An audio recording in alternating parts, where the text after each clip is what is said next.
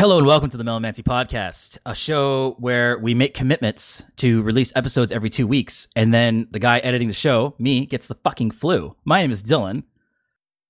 Victim's apparently asleep. My name is Sarge. I was waiting for you. My name's Victim. All right, and today we are joined by a special guest, Moon from uh, shitposter.club.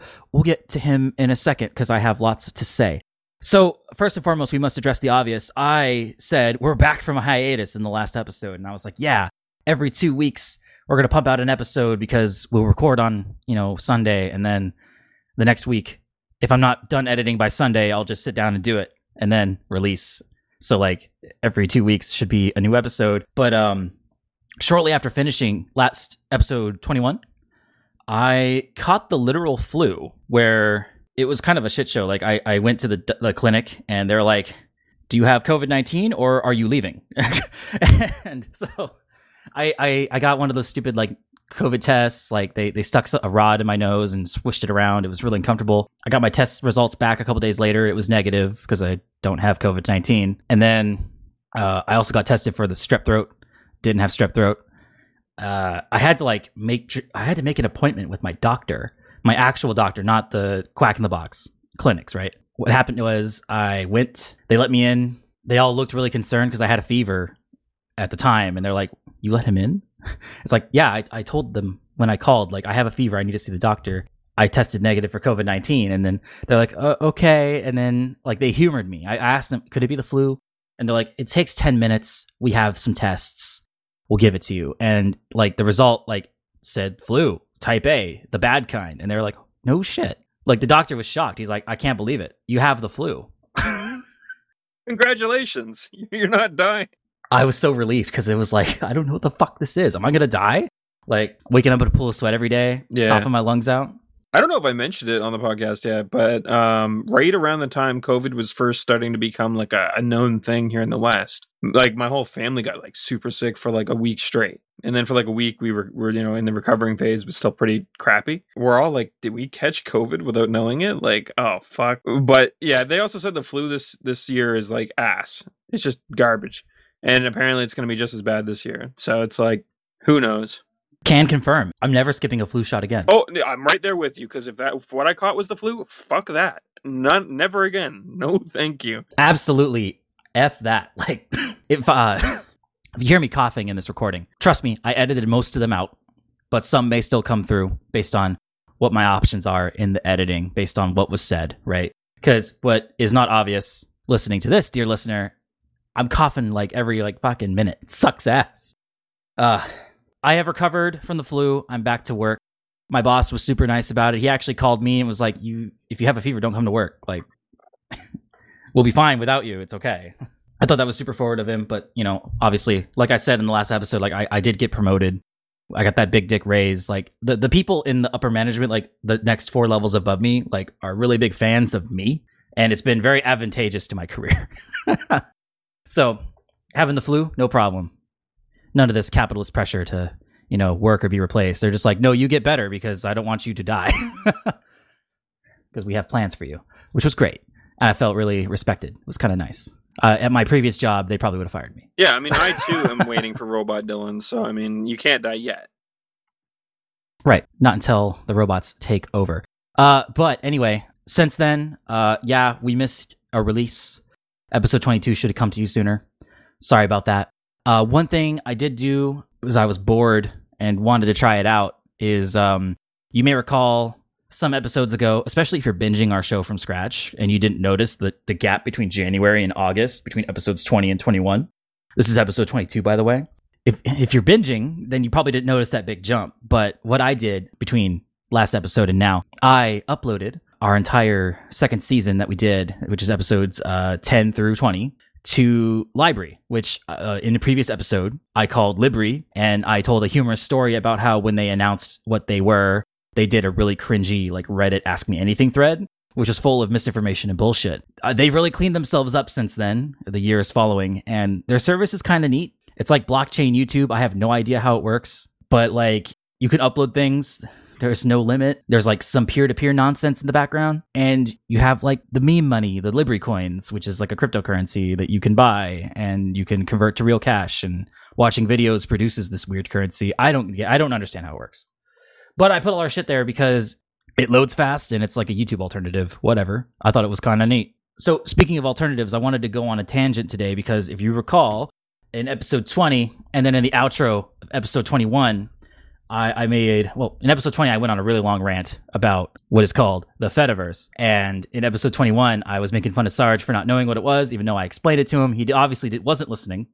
Even though he made an account on shitposter.club, he still doesn't know what it is. So, Moon is here. Moon is the admin of shitposter.club. I asked him to come to today's episode, and I wanted to give him an interview he's been on a couple other like i know you were on jeff cliff's show not long ago i, I listened to that that was pretty cool i'm just going to assume anyone listening to this has probably not heard you uh, from anywhere else. Is that fair? Yeah that's no problem. But i mean i'm not the first person to interview about anything.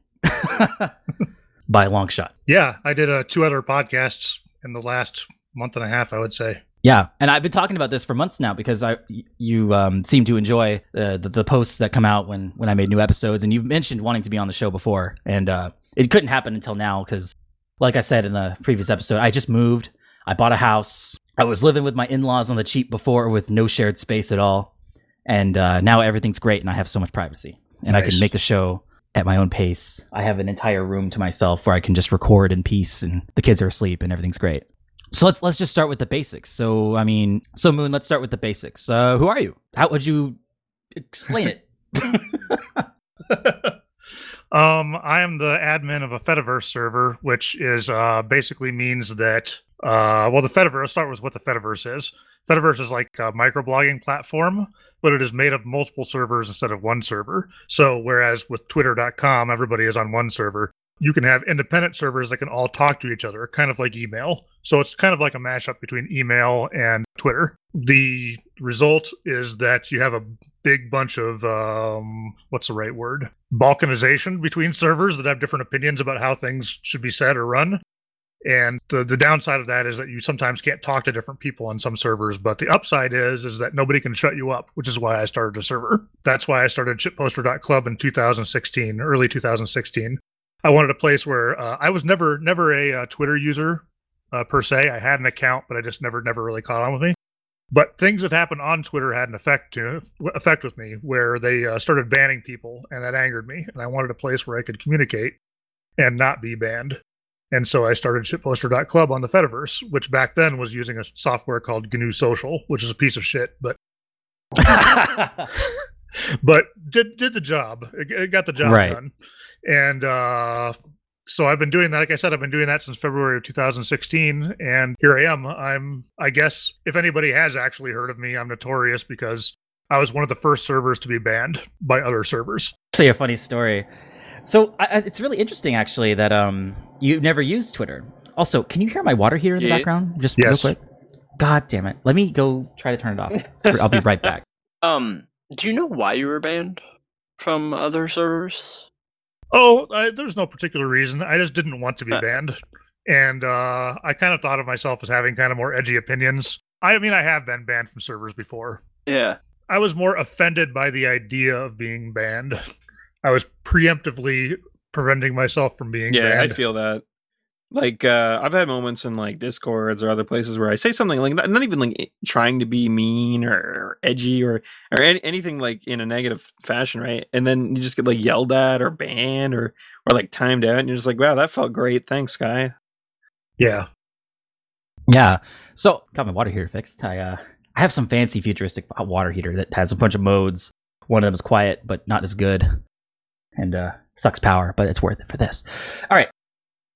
I find it super interesting that you uh, weren't a Twitter user, but you were willing to put up with GNU Social. Because I remember, because I, I joined Shitposter Club in late 2017 when you were still on GNU Social, and I remember, uh, like, I had to use the the website in like the mobile web browser on my phone because none of the oh, apps God. worked, and it was really disgusting. Uh, the mobile version was god awful. I remember someone made an app. I think it was called AndStatus. They they still develop their app, but it I don't think it got any better. And I remember getting like a notification for every activity that involved me. Like somebody favorited somebody I followed favorited something else Yeah. that I didn't post, and I remember just being inundated with a, a constant feed of everyone else's activity. Yeah, like I said, we started with GNU Social, and it was a kind of pretty pretty bad, but I got the job done. But about a year ago, I don't, don't remember exactly when. That's kind of embarrassing. We switched to a different piece of software called Pleroma, which uh, started off a little bumpy, but now is is uh, I would say pretty nice, and it has a nice selection of apps, so you don't have to use the website if you don't want to. Yeah, uh, that's the reason why I post as much as I do because uh, the the variety of different phone apps are really good, and I, I keep switching between them. Uh, right now, I'm using Husky. I haven't switched away. Uh, my wife, who has an account, it's it's irony two and two at Shitposter Club. She uses Fe- uh, Fedilab because she just can't live without the animated emojis, and I miss them too. I really wish Husky had animated emojis, but it does not. It only has them in the previewer, so I know I'm posting the right one, but uh, I cannot see it in the resulting post. Man, I wish Twitch had fucking animated emotes. They're so good. And it's realistically not that hard to integrate anymore. Mhm. Yeah, that, that's one of the things people like about Discord. Like one of the things I think that made Discord so popular is because if you recall, victim back in the day, I maintained this very Mumble server on this very piece of hardware at my feet, and Yeah. before that, we had a TeamSpeak server, and we would you know have a daily attendance like twenty to thirty strong. God, more than that sometimes. And then now Discord is like it's all these text chats with all this rich text integration where it has like it remembers the history so you don't miss anything. You can be tagged while you're offline and not miss anything and you only have to join voice chat when you're doing something. It's not like you have to join voice chat to catch up. And it has, I think, changed internet culture for the worse. Uh, I hate it. It really has. And I, it's funny because I warned you when we first did it. Like my gripes with Discord are the things that everyone else did, to not like later on. But it's not like it's something that was avoidable, though. I mean, the remove Yeah. or like the removal of the the need for forums. I mean, I guess it's not really removed, but to some extent they're obsolete. Yeah, I paid forty bucks a month for our forum, and, it, and we barely Yeah. used it. And Like, then Discord's just free. Discord's free and like I don't have to maintain a Mumble server. I have the same, well, close but not quite the same granular control of the permissions. And it had text text chat history, which was like a killer feature that TeamSpeak couldn't even do. Yeah. And it, it seemed like the the pros outweighed the cons at the time, but now we're locked in to this closed platform that could ban you for bad mouthing the owners at any time or making fun of furries, right? Like there there are forbidden topics on Discord Isn't that that the same permabanned. Yes, it's it's it's like a running joke that uh The the diaper Discord- yeah the Yeah. Discord staff get really sad when they they ban a, a Discord server full of groomers because their staff's in it.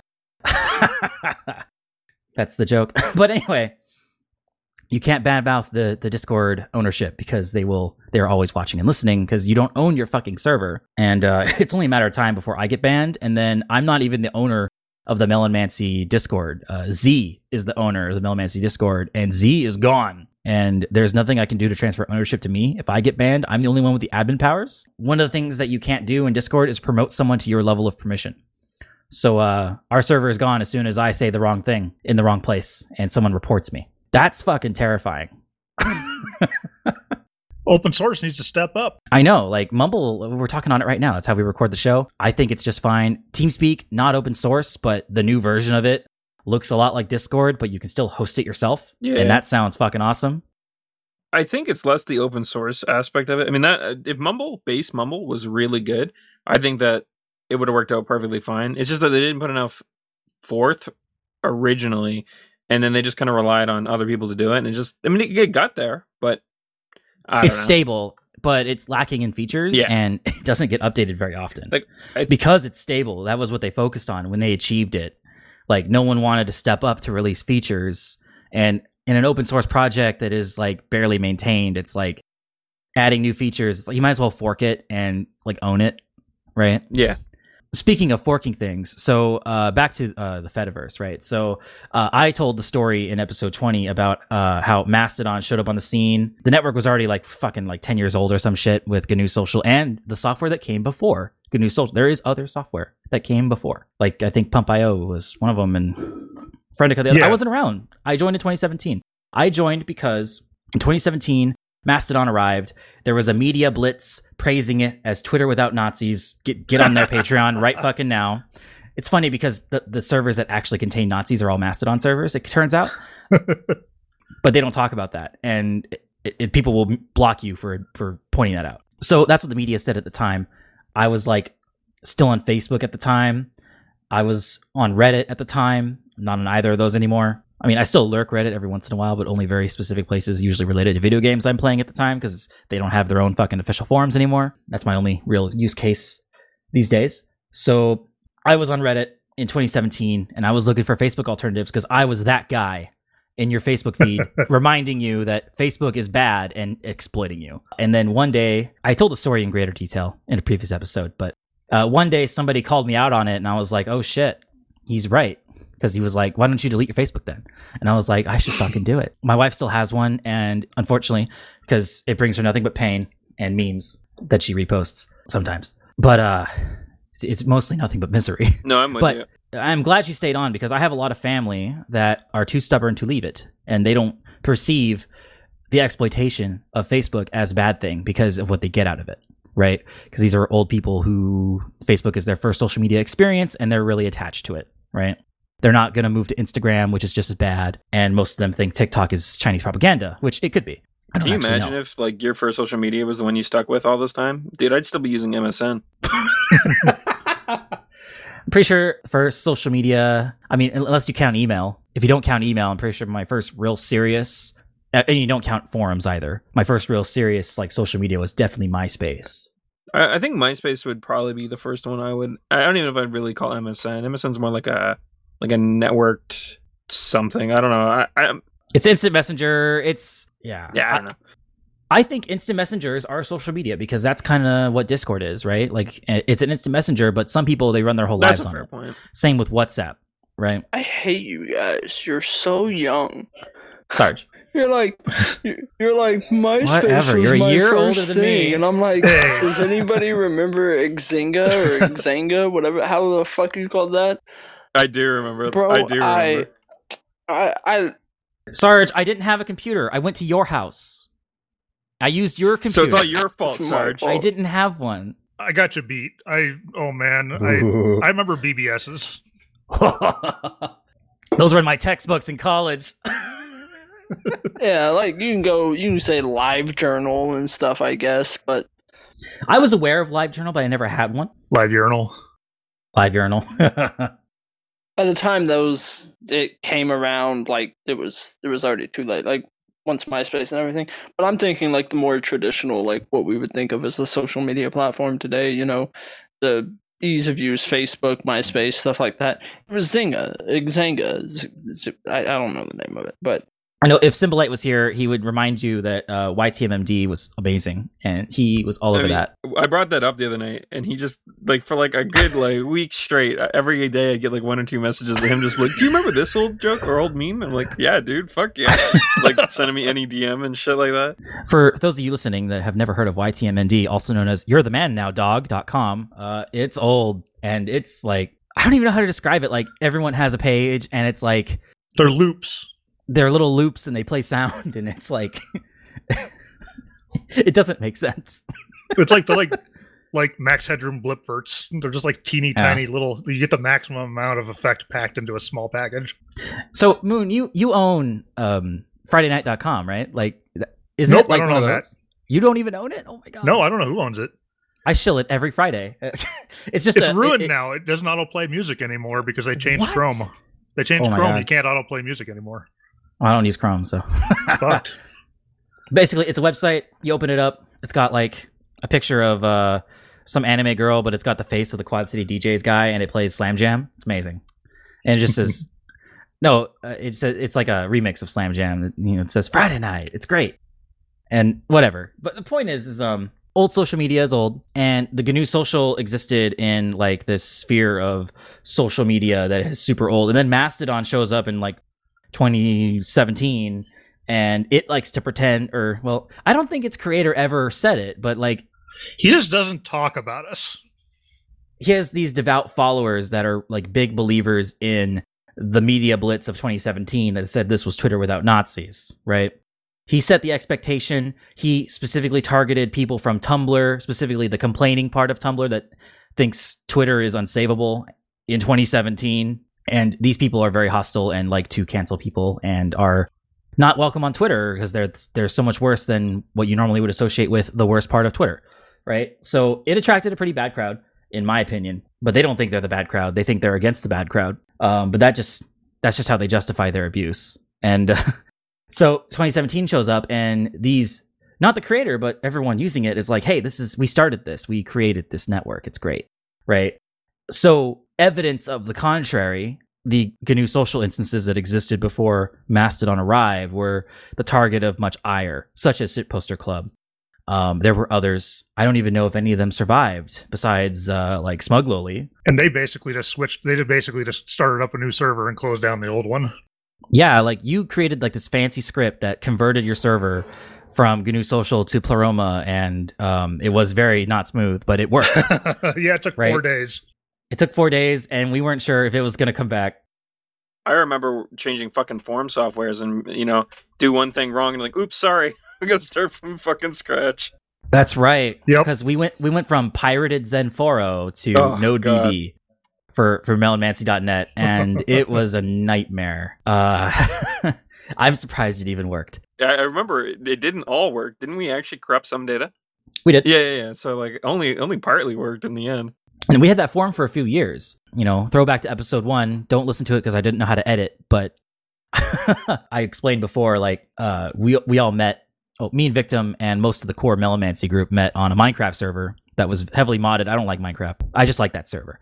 And basically, we replaced all the things that that server provided, like a forum, a voice chat service, because they had their own TeamSpeak. But we were like at the mercy of their banning power if we stepped out of the line of their rules. And we wanted to play other shit, like other video games as a community. So it's like we should probably do all the work, make a forum, make a a TeamSpeak server, and then we did, and then we stopped playing that fucking game, and it was great.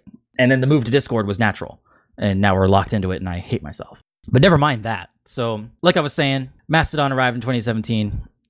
They didn't like us. I mean, I wasn't there at the time. I discovered Shitposter Club because I discovered Mastodon. I joined a Mastodon server. It died. I joined another one that was very similar, and my, all my threads were broken because that server had a block list that they did not disclose. And I found out because all my threads were broken. And I was like, this is some horse shit. And then uh, one of the shitposter.club members, Robeck, he wrote an article that was really long that explained the history that was completely different than the media blitz gushing about Mastodon. I'm like, oh, that's probably the real story. I joined Shitposter Club like right away. I was like, fuck that place. and I never left. Dodged a bullet. So instead of being cut off from everybody from them banning individuals, we're just banned by uh, a just banned by half of the Fediverse by itself. It's true. Like, so when Mastodon invented server blocking, some people, you know, channeled their inner Twitter and it was like, we should just have a block list we share and expect people to adhere to. And we were like the top billing. We're like the first entry. And there's like no evidence. It's like, because of this server. And then you go to that server and they're like, because they're bad. Yeah. Yeah. We're not the most edgy server. I mean, we've got so uh, basically I let you say whatever you want on the server. You can't show whatever you want in pictures, but you can say whatever you want. And there's people that use it to be edgy, but they're basically the, the culture just kind of we're it's like a no touch, I would say, where if Yeah. somebody does that, they don't get a lot of community, they don't get a lot of community engagement, and uh, that tends to mellow people out over time, or they get bored and leave. Exactly. Like a lot of people who want to do edgy shit, like they'll join and they'll be like, this is like Twitter, but it's not gonna, the algorithm's not gonna auto ban me when I say the gamer word. And then they do it and then nothing happens. It's like, oh, I said it. And then nobody's interacting with my post and everyone thinks I'm an idiot. It's almost like the feed, it's almost like the negative feedback is what they're looking for. It's like, yeah, exactly. So they don't know what to do with themselves now that they are inherently uninteresting and they never had to deal with that before because it's always, look, they banned me because I said something that could be construed as not controversial or something that's obviously controversial. They just wanted to play up the fact that they got banned. And then when it doesn't happen to them, they have to live with their inherent uninterestingness. They've never had to like face it directly like that Yeah, before. I mean, Like I remember there was this one guy. There was this one guy that joined. He was like really edgy, and I followed him because I like to follow all the local users because I want to encourage them to post more. That's what helped me out early on. Was a couple of people followed me that they still do when they interact all the time, right? So there's this one guy that joined. He lasted like a month. I remember um, Destiny. She posted a, uh, I think it was a meme about the Fresh Prince of Bel Air, right? Uh, oh no, it was a meme about um, the Incredibles, and there was this character voiced by Samuel L. Jackson. I, I don't remember his name. It was like Frozone or some shit, right? Yeah, that's him. I don't remember his name. Says his name. Okay. but like, th- she posted this meme that was it, it was a play on his name and the catchphrase that he says, right? And then this edgy dude replies, and he's like, "What's the joke? I don't get it." And she's like, "It's his catchphrase." And then he says some really edgy shit about black people. And then she's like, "No, that's not the joke." And then he's like, do you know his name? And he's like, oh, I don't remember the names of black people. And I was like, that's fucked up. I stopped replying to his post after that. I'm like, that's just needlessly edgy. That's just cringe. That wasn't even, it was funny because it was like, I was like so shocked, like, damn, that is some high octane cringe. And he eventually stopped coming back. yeah, I've got a place in my heart for some of the edgy people, and I I overlook some of the, some of that and try to engage people without without getting getting on their case and sometimes it Oh, gets for sure. people to kind of actually it gets people to kind of come, come come out of their shell and actually talk about something besides besides how much they hate other people or something right. uh and and that works you know sometimes sometimes it doesn't people just just, just drift off and they get bored but but we've Mhm. we've had some success stories too where people have have started out really edgy and then basically just came to being an ordinary poster i won't name any names but we've had a few of them Yeah, I actually have a have a story about that too. Um, for my for my Twitch, I think actually you might know about this, Don. Oh, yeah, uh, for sure. user. Uh, at first, you know, he's just like, "Oh, hey, uh, I'm uh, I'm into edgy humor," and I'm like, "Oh, that's fine. Uh, like, whatever, no big deal." I didn't think much of it. You know, he started posting memes in, in our Discord. Um, eventually, they started getting more and more progressively racial. I was like, I'm like, eh, maybe I should just drag him aside, let him know. I I just, I just PM him I'm like, hey man, uh, like, not you're not in trouble. I'm not like trying to like shit on you or anything, but like, let's maybe tone back. I'm gonna delete some of the ones I don't like, and let's just moving forwards try to keep it a little bit because like, you know, for for like the Twitch people, so that they don't get on my case, but also like, so we have a more friendly atmosphere, right? And and he was like, yeah, no, that's super cool.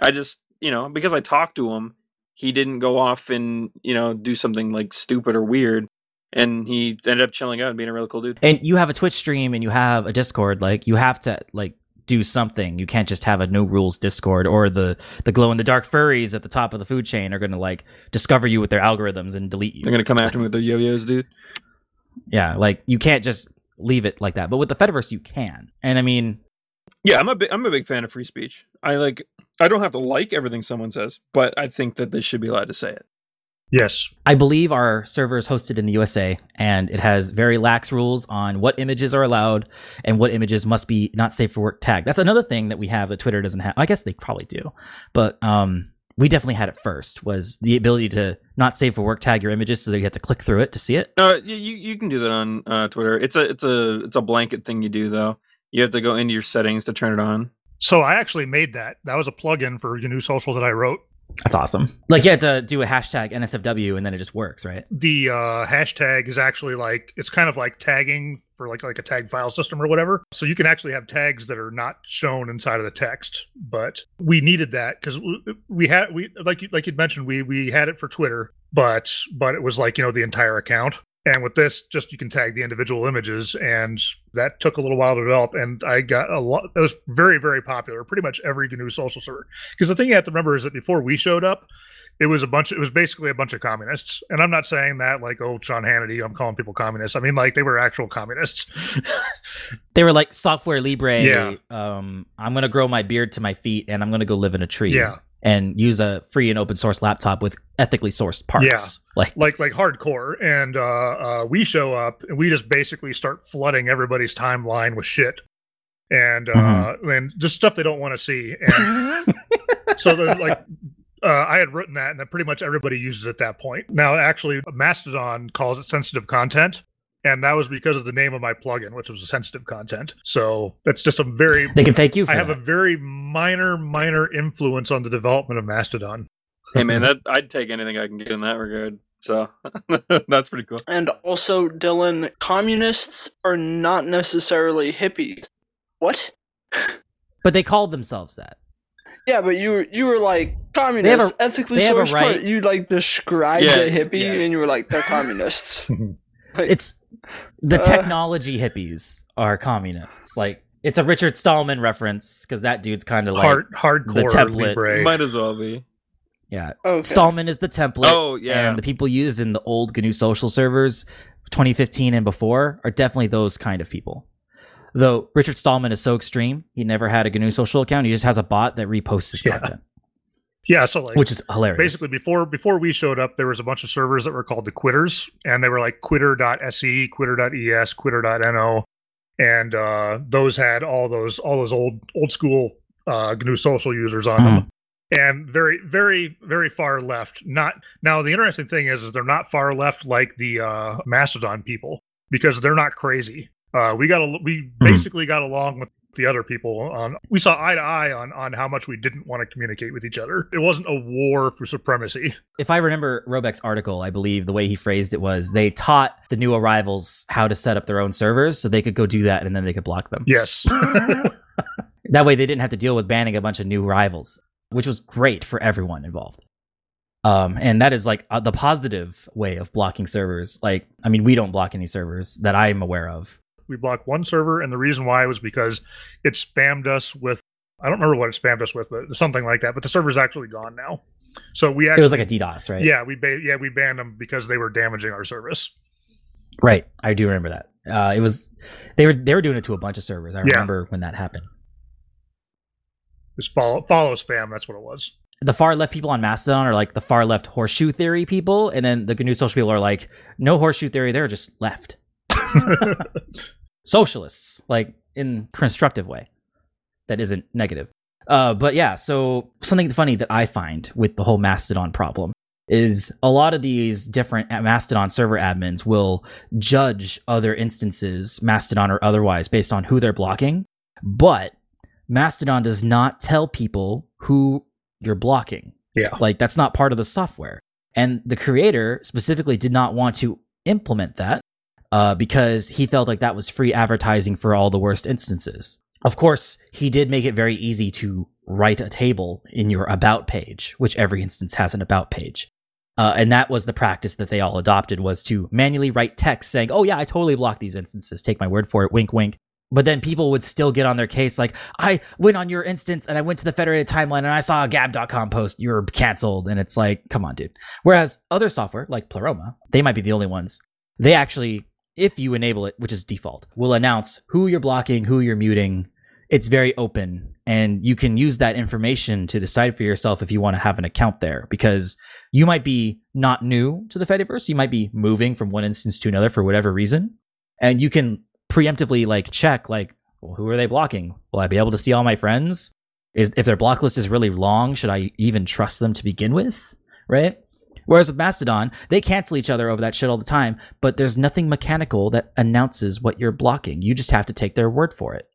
And that's just kind of backwards, I think. It's all really Stasi. It's like man, they're just like keeping track of each other, trying to find out who's communicating with who. Yeah, like they police it. Yeah.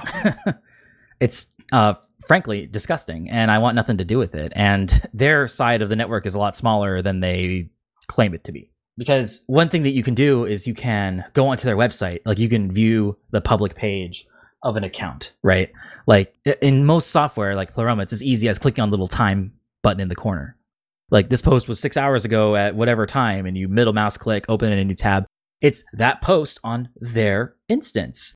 And the reason why that's important is because you can't trust the metrics of a foreign post on your own instance because, like, the number of favorites, the number of, we'll call them retweets, um, is only that your server knows about. But when you go to their server and view the public version facing fucking link to that post, you see the actual metric. And if you scroll through the profiles of some of these people that do all the canceling, you'll find out that all metrics considered, they are inherently uninteresting. Because the only posts that get any attention are the ones where they're canceling someone or causing drama or just causing problems on purpose. And it feels like so they're being rewarded for this behavior, and it's the only rewarding they ever get for posting on this godforsaken website. I will say though that even if you go through to the uh, the other server, you can't necessarily trust what the metrics are because, uh, for example, I changed one of our one of our users to have twenty thousand followers, and that just amazed people. And I was like, it just trusts it, it just trusts it. you just click through it. It says he has says. Mono has twenty thousand followers. I don't think it's doing it anymore. I think I fixed it, but that was something we did for a while. It says Mono has 20,000 followers. He drops the name. I was like, is it me? I don't go on there enough. it No. could be me. Just fucking with us. You you remember Mono Sarge? We we played Monster Hunter World Yeah. together. Yeah. Oh, cool. Anyway, um, Yeah. I wish I had more questions prepared. Uh, so some what are some of your favorite stories of like you know just shenanigans that happen on the Fediverse? Why is it better than Twitter? Uh, there's a couple. Of, okay, I got. Let me make sure. I got to be careful here because there's a couple stories that involve people that I can't Im- implicate. Uh, I can bleep names if you accidentally drop a name. I, I- can actually bleep it. I've done it before on the Okay, show. he can do that because of this. No, I can do it in Audacity. It's not hard. I gave him the soundbite. Don't let him lie to you. let's see. I think. I think one of the stories I'll tell. Um, this is this is a really. Uh, uh, it's not recent. So, and it also involves trusting something that shouldn't that should not have been trusted. Which was when the Fediverse started getting more popular. A, a server started up. I I think it was Fediverse.network. I can't remember the name. but they had stats of of all of the uh, different servers and how many users they had. And one of the things they had was they had a bot that would post on the Fediverse telling you when a server upgraded its version. And so it would say like, you know, this server is running GNU Social, and it changed from version 1.3.1 to 1.4.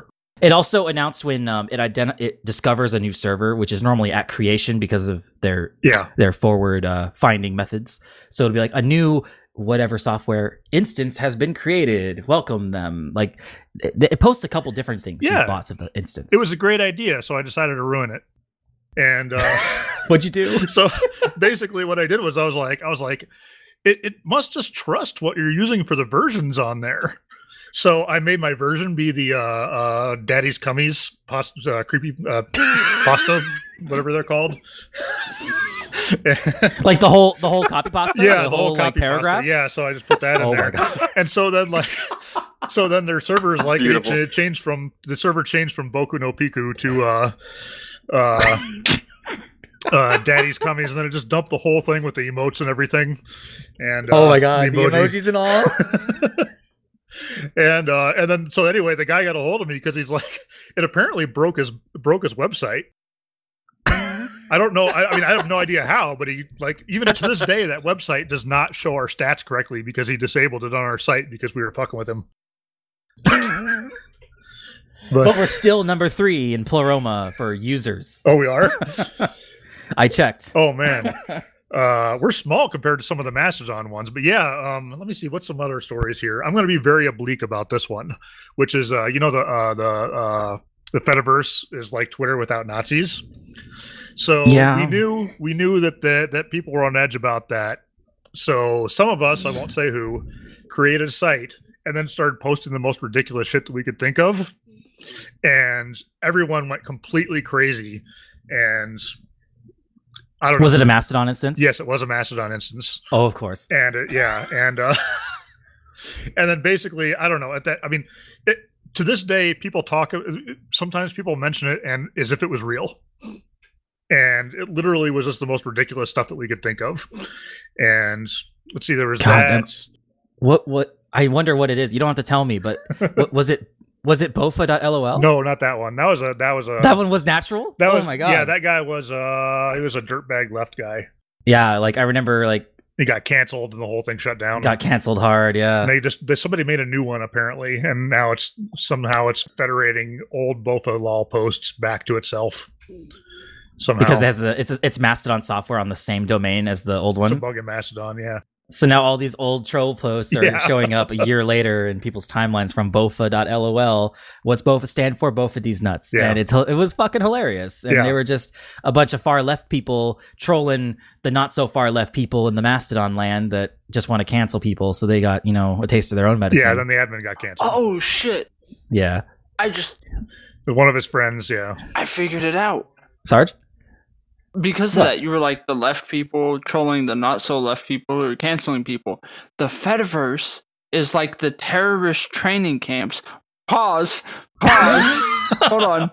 It's it's all the it's all the right wing people who are tired of getting canceled on like Facebook and shit for being racist piles of garbage, and they're like, we need a safe space to go and practice canceling, and they're all circle jerking each other like, yeah, we're canceling people. We're No, no, no. canceling people. We're doing it.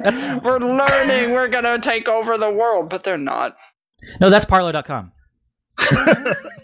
so that website doesn't federate. I got another story for you too. Uh, this one's from the GNU social days. This was very early on. So the thing about the users back then was is that they kind of were like in their own wall. It, it, it wasn't a walled garden, but it was kind of their own little niche. Mhm. They you know they weren't from Twitter. They didn't have anything to do with Twitter. They didn't. They there wasn't even really trolling. So like we showed up and it was kind of like people showing up on the island and seeing like dodos walking up to them. But uh, Yeah. So one of the things I did was I created an account that was just NSA. And then I just started following everybody. people just went ape shit. Like people, like there's people that believed it because because the way that it looks on your screen, it doesn't show you the server extension by default. You have to click click through to see that. And so people are just seeing mm-hmm. like NSA following, and and I would not have thought that anybody would have. I mean, we had people that were seriously like NSA's on the Fediverse, NSA's on the Fediverse, fucking block them now. like that's gonna work, you know. and this one guy was just completely crazy, and he was like telling everybody to like block us and everything. And and so I I uh he blocked me. So what I did was is I mean I obviously have my own server, so I just created more accounts. I just created another account. And I created an account that was like the bureau, like I just created other government agency accounts, and then in the in the uh, field for the description, I had like not the NSA, and but I just kept following him, and, it was, and he would like block him again, and and and it got down to the point where I was like the Bureau of Indian Indian Services or something. oh God, that was or the the Bureau of Land Management, BLM. yeah, Like, Bureau of Land Management, Not NSA guys, totally. It was Indian Affairs. That's what it was. It was Indian Affairs. And oh, oh gosh. So we had that happen. We had a guy named Todd Kincannon who got kicked off of Twitter, and he showed up and he brought a bunch of people with him, and uh, he was kind of like a, a old school Twitter troll. and he tried being edgy. And now at, at that point, our server was actually a, like a bunch of kids, like really young people. They were kind of not. They were more kind of like uh, traditional shit posters and not, you know, like edgy, edgy shit posters. And they just ripped him a new asshole. They did not give one fuck. Like it was actually like embarrassing, like how badly he got demoted. But That's amazing. but then uh, uh, he was the first person to get Flair on the website when we had Flair in GNU Social, uh, where Oh, we yeah, could add right. CSS CSS to the person's name, so it looked cool. And uh, anyway, what happened to him was is he went to jail, and then he got out of jail, and then he killed his parents' dog, and he went back to jail. wow. Yeah, so we had we have a we had a dog killer as a user. He must have missed jail, I guess. Didn't you also have PewDiePie as a user? no, that was uh someone. Was it fake? That was fake. Ah.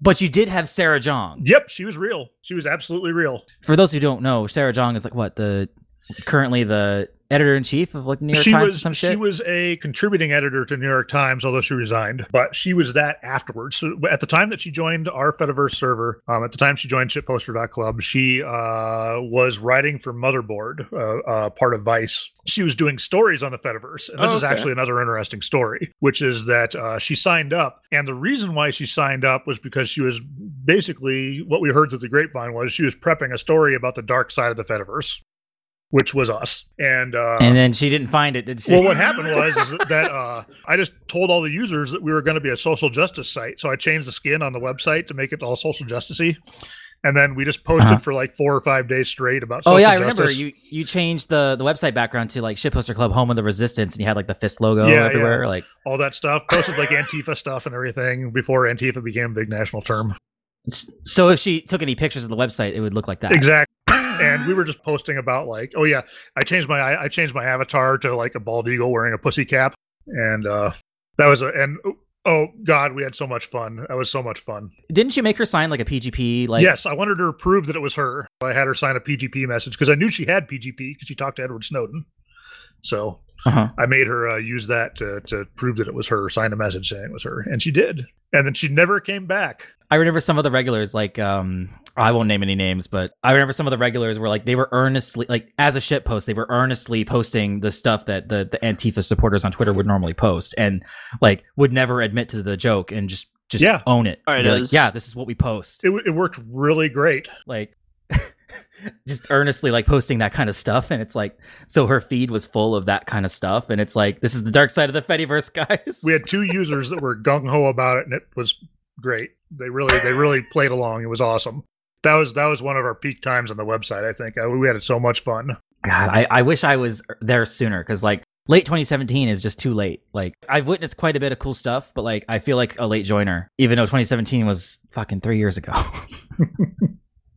so much cool shit happened in 2016. I missed out. yeah, it was a lot of fun. Uh, I was I was up I, just maintaining the site, keeping the site running because it would crash all the time. I was up, you know, like 20 hours a day, like just shit posting and doing stuff and, and getting no sleep, and it was just a lot of fun. Oh, I believe it. So what's what's a day in the life of Moon, the admin of Shitposter Club, like? Like how how do you maintain this site and like still have like a day job and shit? Because I'm at, I, you post all the time. So uh, the good news is is that since we switched to Pleroma, we've the the amount of problems with the site has really gone down. So it's actually very very low at this point. GNU Socials would just crash on on like a semi daily basis. Uh, have some sort of a problem that would take amazing effort to try to fix, but now basically takes care of itself. So I'm sort of like you. I'm, I'm working from home and I've got good screen and bad screen next to each other. Yeah. It's all one screen for me. I, I change my input. My my my setup is like I have a, a double wide monitor and I have like a DVI Mhm. or not a DVI, a uh, display port going to my personal computer and an HDMI going to my laptop dock. And I just I switch the input and I have a single USB cable that powers the USB hub on my monitor where all my peripherals are plugged in. Yeah, I've o- I've only made one mistake so far having everything on one computer, and that was pretty embarrassing. oh, what happened? I was doing a, uh screencast, and then I had to uh, attach a file, and so it opened up the uh, the thing to uh, the downloads folder, Uh and that was a problem. But uh, oh. what was in your downloads folder? stuff, you know, oh yeah, stuff and things. yeah. But uh, that was on the screen capture, so no way to remove it. Yeah. See, I got to be careful. If my downloads folder comes out, there's a lot of visual novels in there, and everyone thinks I don't read those things. the when I got the new job, it gave me a laptop, and I was like, yeah, I'm just gonna not use my personal computer for work ever. And like, so my downloads folder, pristine, nothing but work shit, totally fine. Sure, that's a. You just know how to. You, you just I mean, I do watch victim that. streams sometimes on my downtime, uh, but that's besides the point. All my shit postings on the phone. It's a lot of Norman Reedus ass on your fucking your fucking work computer. I have a day job between seven and four, and uh, Hmm. I do that, and then spend another spend another you know four hours or whatever shit posting on my website. Although I will say that the other users have told me that I am one of the least shit posty people on the server. Unfortunately, It depends on your definition of shit posting. Like, I mean, i- is it trolling or is it like spamming memes? Like, some of it's too subtle for some people. I know that, but Yeah, I mean, shitposting has changed a lot over the years. I mean, I remember back in the day, it was literally just reposting a mm-hmm. meme. It was all you needed to do to be a shitposter. you throw nonsense into the void. That should still be considered that, but I think it's also evolved. Past It's like that. I feel bad because like I think Destiny does it way better than me. Like she's always sharing funny memes all the time, and like her her feed is just full of it, right? Whereas I like occasionally maybe I'll post a picture of a fucking Caco demon and then I'll get like twenty retweets, but like occasionally I'll get into like threads and hell threads and meta discussion, and it's always a mistake every time. but I never learn. See, I have to avoid that shit on Twitter. I feel like I'm gonna say the wrong thing and I'm gonna get slapped. I- I- exactly like. The, the more you say, the more you know people are going to meticulously pick apart your post history to cancel you with later. Uh, not that I'm really worried about that. And that's why I deleted like everything deleted everything from, uh, from, back in uh, 2014. yeah for reasons. Nothing happened in 2014. What are you talking about? God. Nothing video game related I- ever happened. Some of that really did need to need to get deleted. It was cringy no idea. on some level. but uh, you know, unnamed events from 2014. Uh, I'm sure were part of the big Twitter exodus that actually filled the Fediverse with people that weren't socialists. That was one of them. Yes. One of the big ones, for sure. Yeah, there was uh, two servers. There were sealion.club and uh, freezepeach.xyz, and those were explicitly for that purpose. That's where those people went specifically. Didn't you eventually come into ownership of those servers when Yes. the admins like l- advocated? The uh, uh, the owner got doxxed, and it turns out that they apparently were not female and not without sex offender status. I guess you might say. Wow. uh, and they basically didn't want it anymore. And there was an interest on our side of those people not losing their home. So we, Mhm. uh, uh, Robeck and I took it over. And Right. uh, eventually, what happened was is that I had backups, but here's the critical part: I did not have off server backups. And the server went, the servers went away. Yeah, the box died and was irretrievable, and the websites were just gone at that point. And that's we we gained some users uh, from that it's it's a sad way to get new users, but Mhm. yeah, we got some got some users from from that. But our rules are kind of different from theirs, like because we don't allow doxing, and they did allow doxing. wasn't quite a good fit for some of the people. They probably went on their own adventure elsewhere. Yeah, yeah. There's servers now that cater to that if, if people want to do it. Well, I'm trying to shit Right. post. You see. Shit, what? yeah, and I was like, true shit You're on Shitposter posting Club right now, while aren't chatting with, and then I was like, at Moon. You know how many people have Moon in their name, and how none of them. Fuck. Look for the one that doesn't have a server in the end. That's the local user. None of those. You, you can't miss him. His profile picture is a Moomin with a hazmat suit on. I because I well, I used to be I used to be a different handle, but now I'm just Moon. Right. Don't worry about it. Just send it to my wife instead. There's actually a bug related to that, so that's probably probably the cause. It ain't perfect, but it's free. Damn it. yeah, it's pretty good. It's just there's a few things here and there. It's not like like world-rending crisis bugs like they used to have. Mm-hmm. Yeah. If there's anyone out there that pretends Twitter is perfect, I mean, it's it's got its bugs, its issues too. It keeps resetting my fucking formatting settings. I swear to God, if I have to log into Twitter one more time to see fucking light theme on, I'm gonna throw a hissy fit. Dude, with um the Pleroma default uh interface, which by the way, you can fucking switch them out for God knows how many alternatives that exist. People keep making them. We don't even have them all on our server. But like with the default, you can change. I, I changed like my background picture, and I like changed to like one of like like Mono from Shitposter Club. He made a couple themes that are really nice, and they're baked in by default. You don't have to load it from an external site. And like I have this one that's like dark, and I, I changed the, the the purple to yellow, and I have like a cool like uh, what's the word? Not low res, not low poly, low poly, high contrast picture of like 2B from Nier Automata, and it's just chef's kiss. Like it's fucking perfect. It is aesthetically pleasing. I you mostly post on my phone, but when I am at my computer, it's very enjoyable. But it is based on browser cookies. If I switch web browsers, it would be the default again. But the default is set by Moon. like I believe the the default is like a like a cityscape background, and it's like got like a dark theme. Yeah, yeah. It's uh it's it's the default theme, but I changed the background. So Oh, okay. uh it was pretty nice. I liked it. So I remember our GNU Social like default had like a bunch of Comic Sans everywhere, and I missed that. there was a well, oh yeah, so that was one of the things we did was um there was a Bernie Sanders bot that would just post Bernie Sanders tweets. So I used CSS to make all of his tweets be in uh, uppercase with uh, Comic Sans. it seemed like kind of the way he would talk if he used Twitter for real. Why is it that the Republicans? Yeah, I I, I could see it.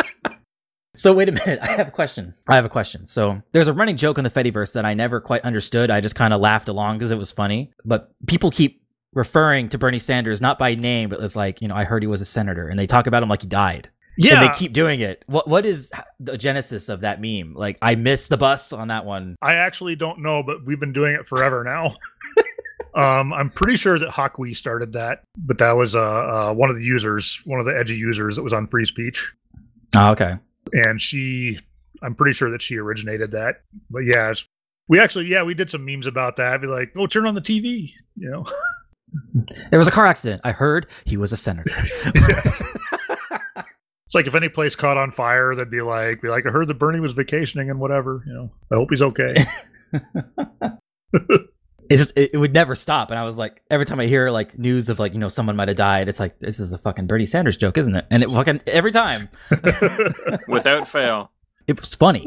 Like, ah, At this point, it's just self perpetuating. Like, just Yeah. funny just to hear it again. yeah. I, I always like it when instances have like recurring jokes and and theming and stuff. Like, it's always a tragedy, even if it's a Mastodon server. It's always a tragedy when a server dies. No one likes to see it. Yeah. the I mean, I've I'm guilty of like, you know, telling them I told you so. Right. I've said that about some Mastodon servers that block way too many things and their users get bored. I can name a few like that have died. I'm not gonna, but Mhm. it happens. It's a real thing. Like if you block so much content, imagine a new user who's new to the Fediverse arrives and they pick your server and you block like a hundred servers that's full of meaningful content and people that will actually reply to you. And all you get is Tech Bro Mastodon and uh, Horseshoe Far Left Mastodon. Yeah. Um, and every post you make is a fucking risk. yeah, it- ultimately, it's it's the same type of thing when people on Twitter hit you with like that, you know, hundred thousand plus block list that includes like a bunch of people that Mhm. post frequently. It's like, who the fuck are you gonna follow? Like celebrities that just post fucking self promotion shit all the day, all day? Like That's why the fuck are you even using social media at that point? Could you imagine a Twitter where there's you and everyone else is a blue check mark and that's all you can reply to and they never reply to you? I would probably lose my. That's what those Mastodon servers are like. And I don't blame anyone for leaving them. And that's the problem with the Mastodon servers and the metrics because in 2017, all those media outlets said in concert, Twitter without Nazis fucking join today, cle uh, claim your username now, right? Even though that's not how it fucking works. Yeah, and I mean, like, obviously, if anyone can create a server, it's not going to be free of bad people for long. Right. Like, I remember seeing users on mastodon.social, the flagship instance with like links to their Gab accounts, and they go unbanned because nobody checks their bios and they don't post anything that breaks the rules. Right. Right. But as soon as you discover that and someone like points it out, they get immediately banned because they don't want that, that crowd. Right. But like, for example, in the metrics, like in Fediverse.network, there are Mastodon servers with like six figure user counts. Like to name one, Octodon Social, right? Yeah. Early Mastodon instance had a ton of users. They closed registrations after a while. Active users, I mean, there's a count on their front page of active users, but that's not trustworthy. Using the whole no network tab, we federate with them. They don't, they block us. But like, I can see like they have like a dozen active users, maybe Mhm. two dozen. They do not have 600,000 users. I mean, Right. in total they do, but they're all derelict accounts. But their admin throws their weight around in the GitHub issues and what have you, all the Mastodon internal discourse, like, hey, I'm one of your mega servers. You should cater to my needs for Yeah. my 12 users. I mean, 600,000. And it's like, what are you on about? But then that's what the number says. You can't argue. Like, they really did have that many users in total, but they're all derelict. And you can't really prove it. It's just obvious. Yeah, nobody's talking. Yeah. Whereas, like with the Pleroma servers, yeah, like uh, Fediverse Network doesn't display our metrics correctly, but it shows that we have three figures of like total users. But that's probably really fucked because we converted from GNU Social, right? So Oh, that part's intact. Uh, I think it it might be four. It's either three or four, but it's it's maybe it's around some it's either- hundred. It's either Yeah. six hundred or sixteen hundred. I don't remember. Probably six hundred. It's a big fucking difference, man. yeah, there was a six in there. Your database probably more accurate than some website. But uh, point being, active users though, if you look at the public timeline for Shitposter Club, there's quite a few voices. Maybe we have two dozen as well, right? Yeah. Maybe we have more. Doesn't that then make us equal to Octodon.social in activity? Except their posts don't get retweets because they're all meta bullshit and uninteresting shit. Whereas, you know, I could post a picture of a fucking Cacodemon and get like 100 retweets. It doesn't matter, right? I, I've cornered the market on Cacodemon memes. I don't know if you know this, but I did. It's it was unintentional too. Like I um I had that picture that Mike drew for the comic that never happened about our Minecraft adventures, yeah, right? yeah. That was my profile picture forever.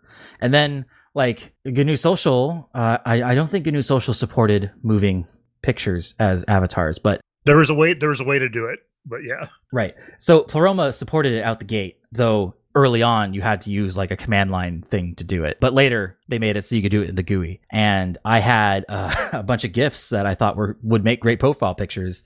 And I ended up going with that one really funny 4chan picture of the Cacodemon spinning ridiculously fast Yeah. because I thought this is a humorous picture. What people would do on 4chan when they are in a Doom thread, they would spoiler an image, so you had to click through to see it. But it's like a spinning Cacodemon. It's like, ha, gotcha, right? Like, it's, it's funny. And then Doom memes became more popular organically. It got weird. Early on, Cacodemon memes were just a thing. And then the spinning Cacodemon I thought was really endearing. And I made it my profile picture. And then people like, they, they took notice because it, it's spinning so goddamn fast that it lags their web browser Oh, that's always a good thing. right. I, I had it on discord as well when i the the brief like month i had discord nitro before all that furry shit came out to to, to truth right? And i immediately canceled my discord nitro. But I, I did dabble with discord nitro and i had the same picture there because but it was really cool in discord because it's like a cacodemon facing forward and then if you hover over my post it animates i thought that was cool as shit i kind of wish Pleroma would do that where the, it animates on hover rather than all the time Mhm. maybe that should be an option you can check because I think that would be cool. I wish it would be default because I th- I think that's a cool aesthetic. But uh, one day, Shitposter Club lost all of its pictures. Yeah. Yeah. And what happened was is I didn't have that Cacodemon picture on me, so I was like, oh, I'll just do breakdancing Cyrax from his friendship in Mortal Kombat 3. And uh, and then people were like, oh, I didn't realize it was you. You became the Cacodemon. I was stuck with it. I was like, I have brand recognition under a spinning fucking Cacodemon. I, I can't change it now. People didn't recognize who I was. and so I had to embrace it. That's why I started like, I doubled down on the Doom memes because it's like, this spinning Kaku cacodemon is my profile picture, and then everywhere else, my profile picture is different aesthetically pleasing still images of cacodemons Mhm. everywhere. I just embraced it. I was like, I have to now. It's like me back when I used to have a Santa hat and literally all my images all year round because I was too lazy to fucking change it. You had a, a profile picture, and you, you got a Christmas version of it, and then you just never Yeah, fucking changed it. I just too remember. lazy. Yeah. So Moon, what about your history with profile pictures? I mean, uh, the Moomin was cool, and then uh, in some other places you have like this like man in the moon look. Like, what what is the genesis of your your profile pictures? Because it's there's a theme here. I, I like the moon. I think it's neat. It's like just hanging there and it's cool looking. And uh, I just was really interested in all stuff stuff related to it. Yeah, it's got interesting interesting mythology surrounding it. So I kind of created it out of that. So originally my username was Moon Man, and uh, that has the same name as a as a racist rapper. Yeah, I uh, I did explain this to Victim and Sarge ahead of time. I'm like, I should probably tell them. Wait, So tell me don't get the wrong idea. You don't even remember. No, uh, my my brain does not function uh, very very far in the future. And that actually came from YTMND also, which was that they had these uh, those old Mac Tonight McDonald's commercials where they had a man in the moon playing the piano, and he sounded like Like Microsoft Sam. Well, no, but they they added this Microsoft Sam. It's, it's a different one. It's like AT and T something of of a voice, and they did a YTMND where it was a loop of him playing the piano and then just saying the N word over and over and over again. and okay, so I'm sorry, but it was it's about the funniest fucking thing I ever seen. It was a different time. YTMND. Like you know, It was terrible, but I mean, it was just so just like over the top, you know. I remember the '90s. I remember the tens and and the zero zeros. Like there was edgy humor on the television. Like the whitest Yeah. kids you know was kind of edgy. God, I miss them. You can't make those skits anymore. But I watched them when they were new and laughed. Is that Yeah. wrong? No. No, it's not wrong. I mean, I I, I don't know if I've talked about this on the podcast. I, I feel like I probably have. I, I I had a I had a black friend back in high school, and we used to make black jokes all the time. Like not not behind his back, but while he wasn't around. We weren't trying to. We were just trying not to be mean to him. Um, but he, he overheard us one day, and, and we were like, "Oh, dude, we're so fucking sorry. Don't don't worry about it. We'll stop." Kind of deal. And he's like, "No, no, no. Tell me these jokes." So we're like, "Uh, "Okay." And we told him the jokes, and he you know, he spun right back around and said some white jokes that we didn't even didn't even cross our minds that you can make white jokes. I'm like, holy fuck, these are a thing. and you know, we kind of like he was just like, yeah, dude, this is like as long as you're not being like assholes about it or dickheads or there's no hate behind it, just fucking own it and have fun. Obviously, much different time. Like that was like over ten years ago. But yeah, no, it's, it's just one of those moments where like shit like that was funny because I don't know. I think to me, I thought it was funny because we're looking at it from the opposite side. I didn't actually think that a black guy couldn't support a family or, or was a, a bucket of poop or whatever. But like, But it was a stereotype, and stereotypes can be yeah, funny. it, it was funny because it was unrealistic. It was over the top. right. It- Yeah. you It's like, uh, that's obviously not true, but that's the stereotype, whatever, right? Like, uh, like there's a stereotype that, well, hold on, there's there's this like a stereotype that Irish people drink a lot, and then you get like an Irish friend that like can't hold his liquor, and it's like you're not Irish, and it's like, Yeah, Gabriel Iglesias has a good example of the uh if it's funny type thing. Yeah. Uh you most everybody has probably heard it. It's the racist gift basket. I've not heard Okay, this one. So do I need to go watch a special? Are you qualified to retell it? oh, I, I'm yeah, I do qualified remember to that. give you the rundown. Okay. Okay. So he hears his other comic buddy is in town. His comic buddy's black. He's Gabriel Iglesias. Okay. I know the guy. So Yes. he's with uh, another one of his buddies who are in, often in his story, and they're like, "Let's go see him." And then they're like, "But we need to bring him something." And they walk in, and they don't know what they're gonna bring him. Right? They're like, "We we're, we're gonna bring him something. We're gonna bring him some dumb gift." So they walk into the store, and the store has this display of gift baskets, and it just hits him, and he's like, "Let's fill it with a bunch of stereotypical black stuff." So they went and they got like fried chicken, watermelon, purple Kool Aid, and stuff, and they brought it to him. And he was like, "You motherfucker!" But then he came back and was like, "I'm taking it though. Like, like I like, I want this." I mean, all three of those things are fucking amazing. Who doesn't like purple Kool Aid? Like, yeah, but I mean, there was there was Yeah. clearly more than that. Perp. Like they filled a Yeah, gift yeah. basket, but just everything they were like, "What do black people get ragged on about?" And they were like, "Well, you know, it'd be like if." You brought me a gift basket and were like, here, have some suntan or sun lotion. And I'd be like, ah, fuck. Bring you some clogs. and mayonnaise. Yeah, like white bread, white bread, white, White bread and mayonnaise? bagels, Ugh. mayonnaise, and fucking sunscreen. Like, here you go. I'm pale as snow, but like I hate all those things. Like I don't even like mayonnaise. Yeah, you're weird. I you can't don't do it. Cheese. I hate mayonnaise too, I'm like. with you. I am lactose intolerant and I can't eat cheese physically. So You're only lactose intolerant because you didn't fucking eat cheese or drink milk. I intake cheese like it's a fucking like a full meal on its own. It's good stuff. I really, mi- I, I, I fucking missed out because you know there was a there was a period in our lives, a, a good like two years, maybe more, where Destiny co-owned a pizzeria that made really dope pizza. I had to take like lactate pills to even eat it, but like they had some really crazy flavors. Like they had this like taco pizza that's like spicy. she co-owned Yeah. a pizzeria. Yeah. what happened was is uh, she worked part time as a delivery driver at this place uh, where we live, and uh, the owner fled the country for tax fraud. And then the rest of the, the workers, I guess one of them was a co-owner. They're like, well, let's make it a co-op. And then Was they, his name Yoshi? No, it, they did all the paperwork. They kept the same building, and it's like we're a co-op now, but they did their paperwork wrong, and they like got shut down. And then they did it again, and they had a new name. And then I, I can't say what its name was, or I'd get doxxed, right? But like they made a new one, and they all were co-owners because they couldn't afford workers. And as co-owners, like you could take home less than minimum wage because you own the, the the store, right? So uh, eventually the it, it did not la- that strategy did not last more than a year because it's not legal. They tried to make it work and they tried to make things get by. Eventually the owners started dropping out one by one. And then and she was one of the people that dropped out until there was only one owner left. They had two stores. They made their own bread. They had really cool flavors like the taco pizza like I explained. There was one they called the flying pig, which was just nothing but pork. Like it, it sounds not normal. It sounds normal, like something you could probably get from Pizza Hut. You should have just encouraged her to keep going and been like, "It's Game of Thrones. It's Game of Thrones. Eventually, it's all yours." We had not seen Game of Thrones by that point. That was before season three. Unfortunate, dude. I jumped You- on the Game of Thrones Oh. fran- uh, train at season three, and She could have been Jon Snow. we didn't know he was going to survive to the end uh, at the first. Uh, Whatever. Like the, the point is, is that it wasn't paying the bills, and I was currently a student employee working at an IT help desk at a college at the time. Right. True. My career was young. I had not yet got a job at Seattle where money was better, and I was only allowed to work 19 and a half hours a week because of some weird government rule. 'Cause that's just how student employee life is. I think they do it to make it so you it's not gainfully employment because they don't want people to do it forever. Because as a prerequisite, you must be a student and must be taking classes and paying for them. And there were people who were like, "This is the only job I can get. I'm just going to keep taking classes so I can keep working." There were a couple of people who were like that, and they had been there for years. And I'm like, "How do how could you afford this?" But the classes they were taking were like those weird, like one credit, like karate bullshit. And I was like, "This is not a way to live." I uh, I was going to a uh, state university, a public university, years and years ago, and I had actually left chain schools, graduated, gotten a job back in the same town where I used to go to college. It was 12 years later, and there was a guy in the newspaper, in the school newspaper, because the school newspaper is all over the town, because it's a university Hmm. town. This guy who was in the paper, and he was old when I was at the university. 12 years later, was still writing for the paper, oh my god! like he was still there.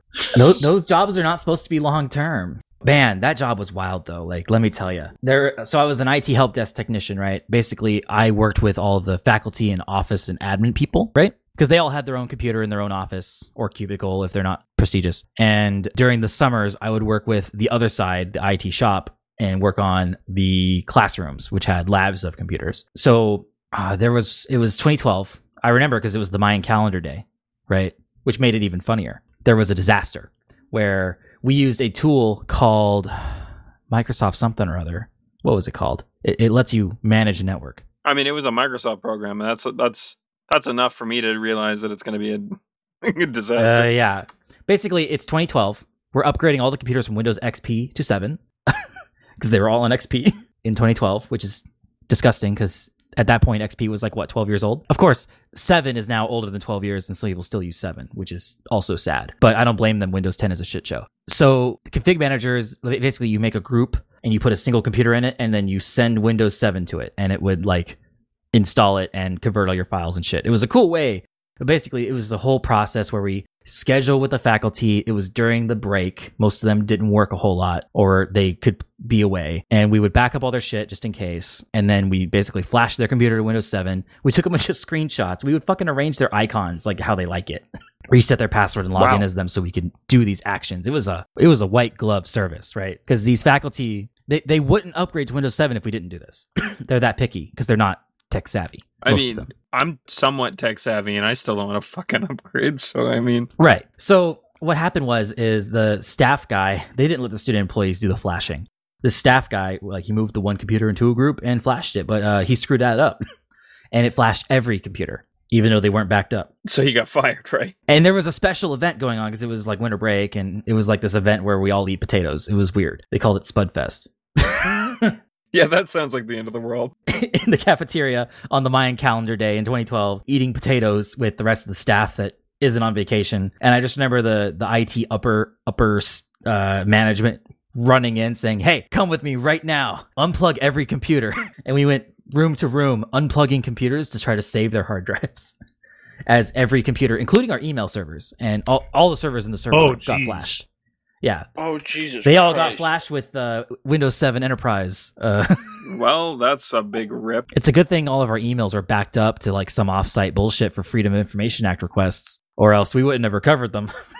but like, it was a nightmare, and it took like we it took months to fix. For some reason, the college, because this was 2012, trust in open source was not great at the public univer- at the public college, right? So Recuva, the open source software made by Piriform, the people that made Crap Cleaner and Speccy, right? Crap cleaner. is probably the the industry standard of hard drive recovery for Windows software wise, right? And they ended up going with some paid bullshit they bought a site license for for a few grand that is not as good as Recuva and was actually quite bad uh, because Recuva is open source and we can't use it. That was some horse shit.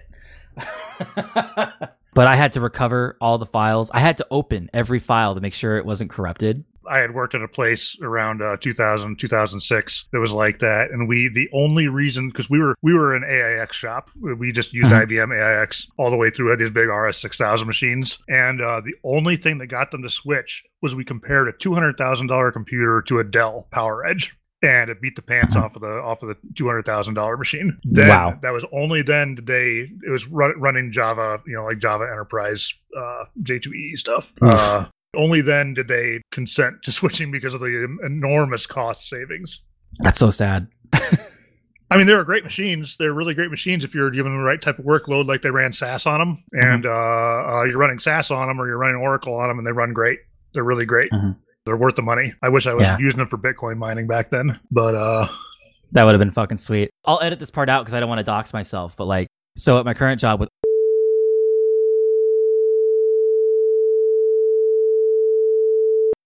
it smells like something's burning.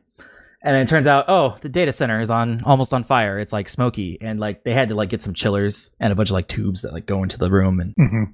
It was a fucking nightmare. Wait, you, you're telling me the computer's overheated that hard? oh yeah, It's a data center. Oh no no no. Okay, that's I'm They're just trying to- loud. sorry, I, I was just trying to make sure Do that you I not understood. understand how servers work? I was gonna say because that's that's the same thing that happened to me on a, on a very smaller scale when I lost my. I used to have like a window fan that was acting like an air conditioner, and when it broke, my computer shot up like twenty degrees. I was like, "Holy fuck!" I heard a story about a guy who was Bitcoin mining inside of his apartment, and uh, he was in there. He had like just like stacks and stacks of like video cards and machines running. Basically, like his air conditioner broke while he was asleep, and then uh, he got brain damage. Oh my god, It's a, just a terrible story, but oh my gosh. That's insane. I remember my old boss, he um was talking about Bitcoin mining. Apparently he like loaded up his basement. He like squandered his his sign-on bonus and his like all of his RSUs on a Bitcoin farm. And he was like, this machine makes like like this many dollars an hour. This machine makes this many dollars because it's like power consumption versus coins Right. mined. And he's like, this one this one's mining Ethereum, this one's mining Monero, this one's just Bitcoin proper, this one's Bcash. And I was like, what have you done? Speaking of Bitcoin, I don't know fuck about Bitcoin, but I want to hear you talk about 10 grands. Oh sure. Uh, let's hear about 10 grands. Uh, these two, Victim and Sarge, have no fucking clue what I'm talking about. I've about. actually never Right. heard of this. So we, uh, uh, myself and uh, Robeck, RW Robeck World, we have a token on a cryptocurrency. It's not on Ethereum, but it's on a, a uh, clone of Ethereum called Ubiq, and our token is called Ten Grands. And the reason why we are on Ubiq is because it acts exactly like Ethereum, but it is cheaper, which has become a very important thing right now because right now transactions on the Ethereum network are anywhere from ten to hundred dollars Damn. because of stuff going on that's too long to get into. But uh, uh but other than that, it's, it functionally works like Ethereum. So we created our token on that because it was easier to exchange and move around. And the the origin of it is that uh, Robeck was talking to someone and the person had said, "You owe me ten grands." Because he had misspelled ten grand, So we were like, why don't we just why don't we just make a cryptocurrency called 10 grands and then pay him in that just as a joke. So we uh, made the cryptocurrency and then did that. And I don't I don't know if the guy found it funny or not, probably not. But uh, uh, we created it and we started making videos for it and uh, marketing it. And the idea behind it was it was a, a, community token. I've pitched it to other people before in the cryptocurrency field, and uh, most of them are not interested because it doesn't make money. Although we were uh, listed on an internal pre pre-release exchange, and now a ten grands is uh, one ten grands is worth about twenty five cents at current exchange rate. That's a complete fluke. But I, right. I have 13 of my, them. I can say that my, my cryptocurrency is actually worth has actually been worth money for a very short period of time but yeah, we made the we made videos for it. We made websites, and we have a t- we have a Discord where we've got a bunch of memes and they weren't just videos. You you uh you got some Fiverr guy that was like famous, right? Yep. Uh, his name's uh, voiceover Pete. Oh shit! And okay, he did our videos for us, and he knocked it out of the park. Yeah. So he did he did a video for us, and then uh, after so we we uh, our number one device for exchanging this though is a is a Discord bot. We have a Discord bot where you can invite it into your community and then tip people with it back and forth. But then you have the ability to withdraw it to a crypto wallet because it's an actual cryptocurrency. That's the thing that always gets people is they're like, wait a minute, this thing's an actual cryptocurrency. They just thought it was a joke, you know, just just passing it back and forth. But it's like, no, it's actually on a blockchain. Yeah, like it's like a karma plugin for like a community. You can make money. Like I have 13 10 grands, but it's in the bot's database table. I have not extracted it to a wallet of my right. ownership. I don't have such a wallet. I may never get one. It is a custodial wallet I can still tip people because it's keeping track of how much coins belong to me. Uh, I just haven't cashed them out. Right. So as long as they're in that bot, they're they're susceptible to thievery. But uh, you you you withdraw them to a crypto wallet, and they are yours forever. That that whatever little thing that they mm-hmm. are. So we we did that. We did that for we started that night. What year did we start that? I think it was late 2016 or maybe early 2017. Then got the idea. So I made an evil version of it called uh, Snargo One, which is 10 grands backwards. The the original the original 10 grands there's only 15,000 of them and they're divisible to 18 decimal points. So there's only there's there's a limited amount but they can they can be divided up quite a bit you know chopped and chopped into bits. The uh snargo 1 there's like 150 trillion. There's quite a few. Uh, and we just made that one as a joke, and people were tipping that thing like crazy. That ended up being worth a little bit of money too, but that's so wild. It wasn't that liquid is the reason, but yeah. So we've been doing it for a while now. And then I created a Fediverse bot to uh to so you could tip people on the Fediverse, and that's how you have yours. That's that's where I got mine. I think you gave me like uh ten or twenty coins to start. Yeah. And then when people post like good content, uh, well, I haven't done it so much recently, but when it first well, not first. Like when you first set up the bot, did you have an old bot for the Fedi? No, I didn't. This that's the this is oh, okay. the existing one.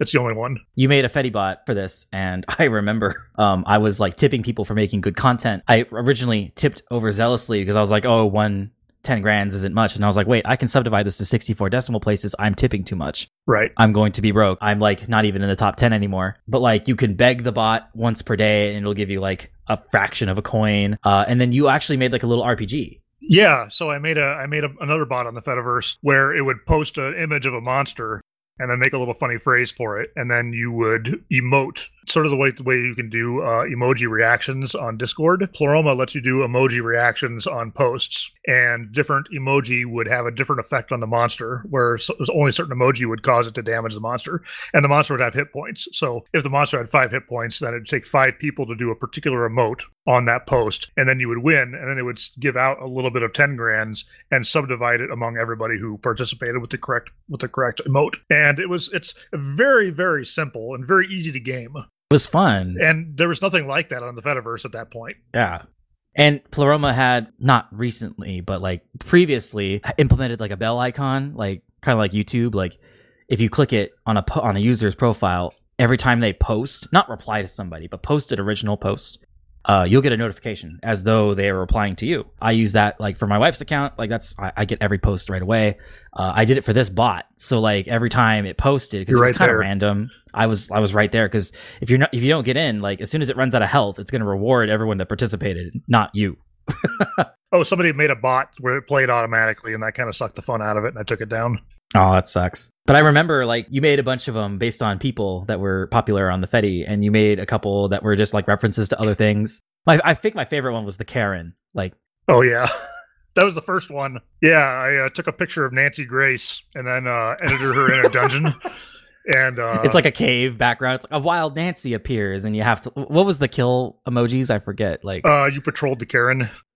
Yeah, that's what it says when you beat her, and it's like a skeleton with the yeah, hair, with I, the I Nancy edited Grace the hair. Nancy Grace hair on a on a skeleton, and that was fun. And it it looks shitty, so that was the fun part of it. the the bot replies with an image reply uh, after it's dead, or if it escapes, and the, the the image like changes, so you get to see the defeated. Like one of them was like a wild Cacodemon appears, and you had like some humorous like sublines of like I don't know what this Cacodemon is doing here, but he looks angry, and then like the the Cacodemon melting like sprite is the death screen, which was really funny. Yeah, yeah. I think one of them was like, I don't want to generalize, but he looks mad, or something like that. I don't want to And then, generalize like, about so- Cacodemons. Yeah. So my uh so Destiny, my wife, she uh her, her profile pictures on everything is a character from Xenoblade Chronicles 2, who if you played it in English, her name is Pandoria. And one of the ones you made was of the the sprite of that character and you're like, you know, wild irony appears and to defeat it you have to emoji react with the, the baby icon. We have two kids and it keeps her super busy. It's like the main reason why she doesn't post more often is because she has to deal with the kids because I'm usually working, right? And you edited a picture of it with like two of the the boss baby freaking Yeah. 3D looking cursed babies, and it's like you you I forget the phrase. I- Well, it's like bizified or something like Yeah, made busy. It was hilarious. She thought it was hilarious.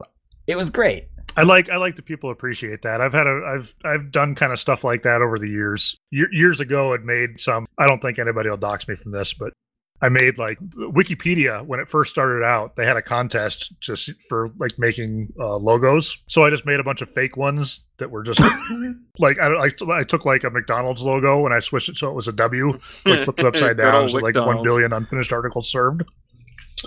Uh, yeah, I had one right. I Oh my God. picture. I had one a picture of Charles Manson and said Charles says anyone can write Wikipedia. I just and I just made a bunch of those. And I remember the, the there was two founders of Wikipedia, and the one guy was like, I don't think any of these are funny. like everybody else is like, shut up. I bet it was the one that's still there, not the one that quit.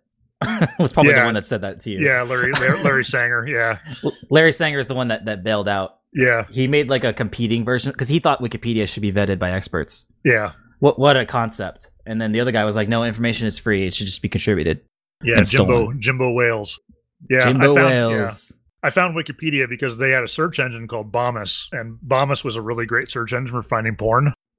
And so, uh, uh, but then one day on the top of Bomis, where the where the ad was, they had a thing that Uh-huh. said, "Hey, we're writing a free encyclopedia. Come and help." So I clicked on it, and that was like 2001, and I was writing for for encycl- for the Wikipedia. That's how I found it because of porn. Amazing. I was one of the first editors. There was like there was like 200 articles or somewhere. I was when I first started out. That was before they had the MediaWiki software, so all our edits are still Mhm. there, but they're listed wrong. There's a lot of things on the internet that make me feel old because I'm getting old. But like, I was young when Wikipedia came out. Like 2001, you, you don't want to know. you know, I was in college doing student work in 2012. You could probably imagine.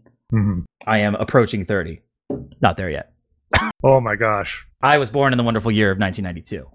Two years older than you. That probably doesn't make you feel very good though. Sorry. Not one, two. I know you are. I'm a little older than that. Just a little bit. but yeah, like that's fucking hilarious. Ah, I can't think of anything else to ask now, and we've been going for like an hour and a half. I guess we can get through the rest of this agenda. So, Sure. so All right. Vict- let's talk. Victim, I I want to talk to you about something. So I have a surprise for you. It's an intervention. Are you aware? You're not. It's a trick question. Uh, but are you aware that people still make shooting games? I mean, they they think they do. Because you, you complain time and time again that uh, modern shooters aren't for you, which is fair. I don't, and, and the new shit with the kids with the battle royales, definitely not for you. I just I generally Right. can't do it. I've tried. I put an I put hours in, but I feel like um, it's wrong to use the phrase retro shooter. It's just shooter. The other kinds are modern shooters and battle royales. But humor me for a minute. Retro shooters, I'm going to stop calling them that. They're having a bit of a renaissance right now, and I feel like you're ignoring it. I kind of am. It, you're you're talking about like Dusk, Gloomwood, uh, Ultrakill. Dusk, Gloomwood, Ultrakill, those are new on the horizon, right? But like, those are new games. There are older. Ga- I mean, Dusk is already out. Yeah, it's been out for three months now. I think. people are still fucking making mods for Doom. And then like Slipgate, that's cool. Uh fucking War Fork is out, which is also good. Um, there's more, but I don't remember. I wrote it down. One second. Like a medieval. Oh yeah, That game is like Heretic. That game's already out. I bought it the other day on sale. Like uh it's not just about the games on the horizon. There's there's games that already exist that aren't Dusk, though Dusk is very good, that exist and you could play them today and they're the kind of shooting games that you would yeah. like. I've watched the devs. It's funny. I watched. uh I think it was Origin PC. One of their social media dudes does like Twitch streaming. And I, I watched him play through a chunk of Dusk, and you're right. I probably would really love it. I have no idea why I haven't picked them up yet. You know what else you would love that you you haven't played yet? Doom. Yeah. Doom 2016 and Doom Eternal. Yeah. Hell, you'd probably like Doom 3 if you um, held down the control button and ran the whole time. Because I don't know why that's not fucking default. They fixed it in the expansion, Resurrection of Evil, which doesn't try to scare you and is way faster paced. That's what the original game should have been, yeah. by the way. the horror aspect of it would fucking get to me after a bit. Yeah. So, so dear listeners, if you bought into the meme that Doom 3 is a bad game, don't play Doom 3 and play Doom 3 Resurrection of Evil. It'll change your mind. But yeah, like there's like a this renaissance happening of of those kinds of shooting games, and I feel like you're ignoring it. And it's on my mind because e- today and yesterday was the Realms Deep conference, and during this conference, it was like E3, but just for those kind Yeah. of games. And they showed some bad games. Don't get me wrong. It's not like there's an abundant amount of quality. Like there's a couple of them that just look like th- that are actually literally GZDoom mods that are being repackaged on Steam. That's a thing. But that's how shooters used to be made. Like a lot like they called them Doom clones back in the day before they called them first person shooters because they were literally Doom mods that were released as mean- full games because Doom's engine was open source. Because like originally, wasn't like Wolfenstein also the same thing? Wolfenstein came before Doom. Oh, was it before Doom? Okay. Yeah, so there was Return to Castle Wolfenstein, which was this weird ass 2D game, and then uh, Wolfenstein 3D was the first like first person shooter that id made. It looks a lot like Doom because they made Doom right after that. Um, but Doom was like way better, like engine wise, and that engine was open source. You'd be better off remaking Wolfenstein re- 3D in Doom's engine because Wolfenstein had like three guns and it ran like shit. It, at this point, you might as well just play the uh the actual 3D version of the game. The, the one they released like later on on PS One. It's it's basically the same game in terms of like what's happening. It's just looks more like a well, I say modern. It's still old as fuck at this point, but a, a much more modern game. I, I didn't even know they made a PS1 yeah, I think game. it's PS That's One. news to me. It, it's old, very, very old. Or you can also play the Windows 98 uh, thing that Splash Damage made as well. Uh, I st- I wish that would work on on older or older, newer. Sorry, she's going backwards here. Newer computers because it just fries when you try to play them on. Like if I were to boot up uh, Wolfenstein Enemy Territory, it would just fry and it would die. You know, speaking of splash damage, did you hear the news? Like splash damage, as well as a couple other studios such as Digital Extremes, are owned by a company called Leyou, and fucking today, Leyou was acquired by Tencent. Oh, that's not good. That sucks ass. That's that's yikes. That's bad for Warframe. Oh, it's horrible. Potentially. Well, I mean, not really. Tencent would like move in, and they'd be like, "Oh, you guys are already working as we want," and they would probably like walk out, and they wouldn't really give a shit. I mean, the only difference is Yeah, that I mean- money going to Tencent. Yeah, which kind of blows, but like, I'll have my eye out for if they fuck it up because I did play that most recent update. It was really good, but I. After I finished the story, I haven't gone back. But that's not because I didn't like it. It's because I haven't actually sat in front of my computer for very long. Yeah, I'm here now because I wanted to record this episode. I, I'm really thrilled that Moon is here. Like, as a, we haven't had a guest in a long time. I tried to get another person on as well, but he wasn't available. I, I will happily have that guy on at another time. yeah. Yeah, not to call you out or anything, but this is an intervention. You should play some of these fucking shooter games. At least you could play Doom 2016 and Doom Eternal. There's no excuse. Like, you listen to the soundtrack. No, I, I I listen to it all the time. I like literally every day, at least one track I pop up. I'm like, all right, time to listen to this Doom soundtrack. And you haven't played it. yeah, I don't know. I don't know what it is. I think It hurts me inside, man. Uh, I- I'm the same way. I was going to say I'm the same way, and Doom Eternal looked really good to me. I think is just a little ruined on shooters because I didn't even I haven't I don't even have Master Chief Collection. I've been fucking bitching and moaning about getting that on PC for the longest time, and I still haven't bought that. And I think it's just because I've been so beaten down by like fucking.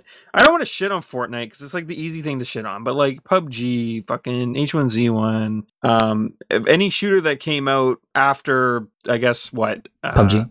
yeah, it's just I don't know. It, it kind of killed my mood on a lot of it, and I haven't really been able to sit down to it. I mean, I still play PlanetSide, I guess, but I've been playing that since before those games even existed. So and that's that's fair right? Uh, PlanetSide is an RPG more. Um, so if you don't know what PlanetSide is, it's like a it's a combined arms game where there's like three factions and they're duking it out over like a like a what is it like a nine thousand by nine thousand meter gigantic map. They they have the Guinness World Uh-huh. Record of the most uh, players on one first person shooting match. Using the term match lightly, it's like a continent uh, with many I mean, battles happening How at it same works time. now, it might as well be like a, a fucking like two hour ma- match about. because you can walk on foot from one fight to the other that's like miles away it's one giant map oh i mean four giant maps you pick one and load into it, it and it's like eight years old almost. It's like, like its eighth birthday's Risk. coming No, I think it's over eight now. Wow. i might be over eight now yeah. It came out to much fanfare. People loved it. I mean they didn't love it as much as fucking call of duty. Like their their numbers are in the, th- the four digits the thousands right? But they're all playing at the same fucking time which is the impressive thing. Like there are many battles of hundreds plus players on three sides all fighting together and it gets really hectic really easily even though their total population on the steam charts doesn't even like come close to the popular shooters of today it went stagnant for many years and then like it went through a change of ownership a couple times and then and this is the super abridged version they eventually the, the publisher was daybreak they came into ownership the final ownership and then they said hey we don't want to develop games anymore. We want to be a publisher. So all of our devs are going to go and we're going to subsidize them into new companies. And if their games do well, they could just grow on their own. And then we'll just, it's their money Yeah, problems. now. and all of the revitalization, uh, re- re- revitalization, Jesus, that uh, Planetside's had, they've been just constantly bringing back players, like over and over and over. Yeah, the last year and a half has been like the best for PlanetSide over the whole eight year Yeah. journey. Like they're back to launch numbers. They broke their world record again during a playtest because they accidentally uh, set the max player size too high, and but they didn't crash. No, they just uncapped it accidentally. Yeah, and they didn't crash, so they broke their world record again. They current they still hold the world record. They they stole it from themselves. it's just fucking wild, and I describe it as this game for our group, Melon Mancy. This this game, PlanetSide Two, is the wife, not the mistress. It's the one game we always come back to. We may take a month long hiatus or more and play other shit, but it's the one thing always we come back to, Huh. and it's it's nice to have that game. For a while, for me, that game was Warframe. I always come back to it, but like I, I can't say that anymore. I keep taking more breaks, and the breaks keep getting longer. One day I might just quit, but PlanetSide always. It's fun because if you have five people, or if you have like thirty people, like you can do something with all of them at once. Like there's no party size limits or anything like that. Or well, there, there, there kind of is. It's pretty mm-hmm. big. Yeah. But even with it, you can still show up to the fight. You don't have to be in the party to Yeah. play together. Whereas most most modern games these days is like, oh, get your party of four, or it's time for a five v five shootout. It's time for trio battles in our battle right. Like there, there's no games that accommodate having a group of like an average ten people. Yeah, that always bothers me. It's like I, I, there's a place for those games. Yeah, You know, arena, very locked in kind of games exist for a reason. I know But- Guild Wars 2, we could make a squad and we can have everyone in one group and do PvE bullshit, but it's not never rewarding. And that game, I don't want to play it anymore. Like, Yeah, simple as. Wh- Whereas PlanetSide, like, I could play alone and make meaningful progress towards my progression. Or I could play with my friends and it's awesome. There's no shortage of things to do in that game and it's super fun. But uh, enough about PlanetSide. I want I put it on the agenda because I was like, oh, maybe we should talk about the new update, the Shattered Warp Gate. But that's not quite out yet. They're basically every three months they're planning for like a gigantic, like game changing content release, and they've already done one so far, which was legit. Uh, the next one Yeah. is around the corner. I renewed my membership and everything. I'm ready. This game has a membership you can pay for because it's like an MMO, but it's optional. yeah. You don't need it.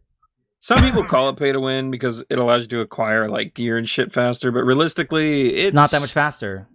It, I mean, it's like maybe double faster if they like end up running a couple different like events that that month. It's a toss up, and and even at the end of the day, your base equipment's good enough. Like, and I say good enough, like you can you could like body out like top players with it if you really Mhm. like if you learn the game, you- you're you're good to go with what you got. You could be really bad at the game by membership and you won't level up because you need to actually win. That too, you still need to do the things. But like doing things could be I'm a medic and I'm reviving the dead guys, or I'm an engineer and that dude in a mech suit, I'm healing him. You don't have to kill people to earn. they're actually incredibly progressive with that too. It's like literally anything you do will grant you a kill's worth or more of EXP, and you don't even ever need to like lay your hands on a gun if you don't want to. I mean, it's smart to, but you There there are to. people in our group that actually don't like killing people and they just like to like repair things and and do meaningful defensive actions. It's awesome. There's and something they're for everybody. more of those as time goes on too. So it's like And they got Yeah. high capacity vehicles, so like our whole group can fit in one bus, and we can like just drive across the continent, or we can get in a giant fucking airship. It's awesome. There's no game like it. And I, I remember like Call of Duty was teasing like, oh, it's like there's a we're, we're updating the number of people on the map to like 300 something, and I'm like, I was just in a battle with like a thousand people the other day. Like this ain't special. You're not breaking any records. Like game's eight years old. I mean Battlefield still beats it for fuck's sakes. Anyway, getting through the rest of our list, Sarge has explaining to do. Oh, actually, before we get that though, um, speaking of Tencent earlier, have you have any of you guys seen that new game? They uh, I think it's called Black Myth uh, Wukong. I think is what it was called. I I heard that the trailer was cool and a lot of people reacted to it, but I never fucking watched it and I didn't care. So I didn't know this, and the game looks amazing. It's you know it's hitbox porn. If you like Dark Souls, Sekiro, fucking any game in that vein, you're gonna love it. But the big thing for me was that they're an offshoot from Tencent. Like I mean offshoot as in they they quit Tencent when made their own company, and then when the game blew up, Megacorps were like, "Hey, want to come work under us?" And they're like, "No, fuck you." and they're reacting to criticism positively. They're not being assholes about it. Like any of the stereotypical Chinese business shit that you hear about, literally they're just saying no, fuck you. And it's like super good, super cool company. That's awesome I mean, it, you can't just paint all Chinese people with the brush that you paint the businessmen at the top of the ladder. Yeah, uh, the scummy people live in every country. It's just you don't right? get to see it very often.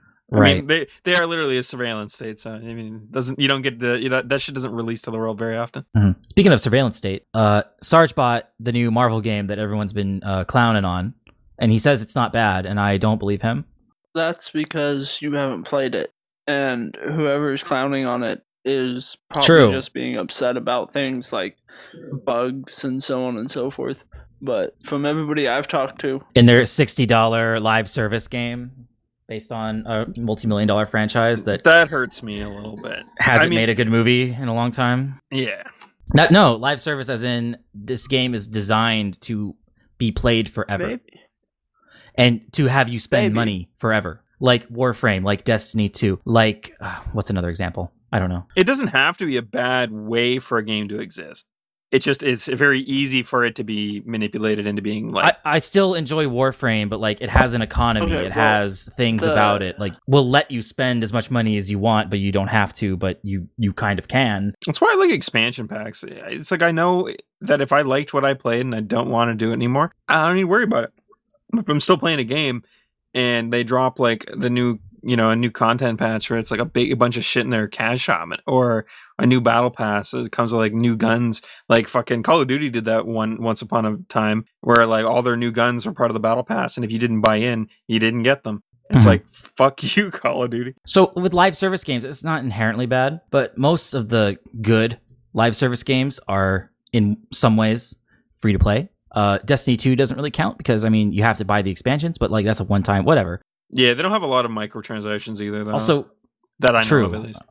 and then the division division 2 like i think you have to pay for that Yeah, I the don't original one really was fucking know- ass for it, but yeah, yeah but like the division and division 2 is another live service game it, it's like it ex- expects you to receive new content and play forever not forever, but a longer period of time, a sustained video game.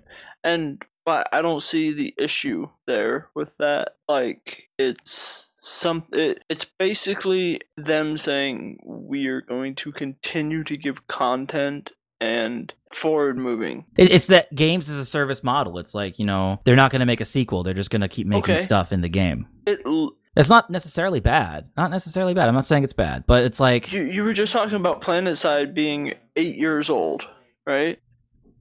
that's an mmo it's different uh, But yeah. I mean, it it's you can make that connection, but it's but Planet Side Two isn't really ramping out stuff that you feel like you need to pay money on. You don't have to pay money for anything in this. I've I've seen that I can buy currency for something, but I can't. I I would be asked to tell you where you spend the paid currency. Uh, they have a they have a battle pass, but it's all free so far. Like uh, Okay. I've got I've looked all the way to the end of it, or what I think is the end of it, because it doesn't go on after I get to a certain point, and it's all free.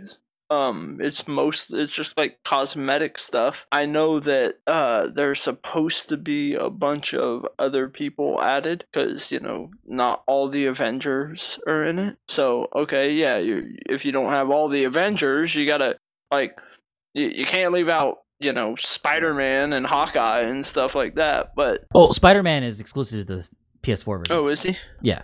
that might be because sony One thing I noticed is um so and this is more of a, a a rant at Marvel, not necessarily the game, but like the Avenger like if you know anything about like Marvel comics, like the Avengers are kind of like the B team. Like what happened with Marvel and like they they didn't have a movie studio at first. So they took all their popular heroes like the X-Men, Fantastic Four, Spider-Man, the the A team as it were of Marvel, and they sold off the rights to all these other studios. That's why Sony owns the rights to Spider-Man, Fox owned the well, they used to own the rights to X-Men, but then Disney bought both Marvel and then Fox. Um and so on and so forth.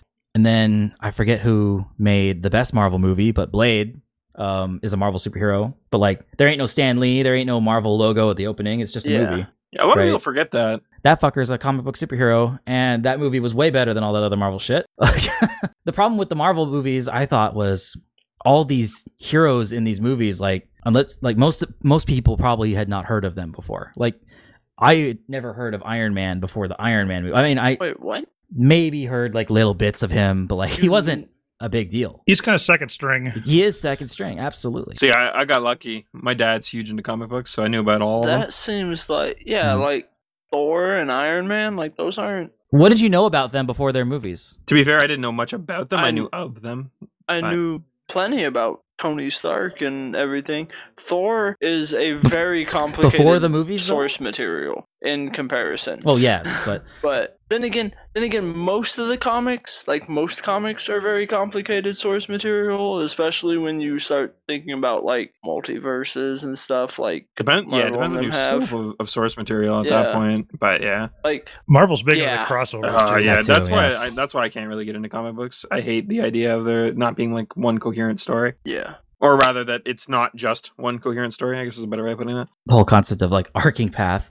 But like so with Marvel, right? Like they had a couple cartoon movies where they retold the what would have ended up being the Avengers plot with some changes. I think it was based on a comic book. That was the first time I had ever even heard of like Black Panther, Thor, Iron Man, Captain America. I I heard of Captain America before. yeah. Captain America America's huge. I think Captain America is actually a really big one, isn't he? He's like Yeah. one of the bigger ones. Not No? really. Like the big Marvel is Spider Man and the X Men. I mean, I like, guess yeah, that's fair. That's Marvel.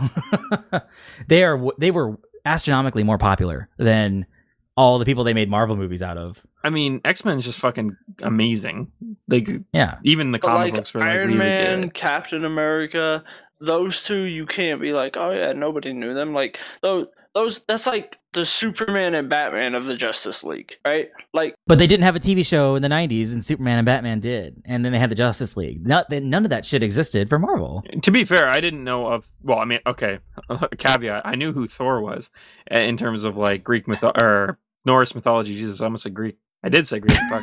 Anyways, I corrected myself. Nobody make fun of me, please. Jesus. Okay, okay.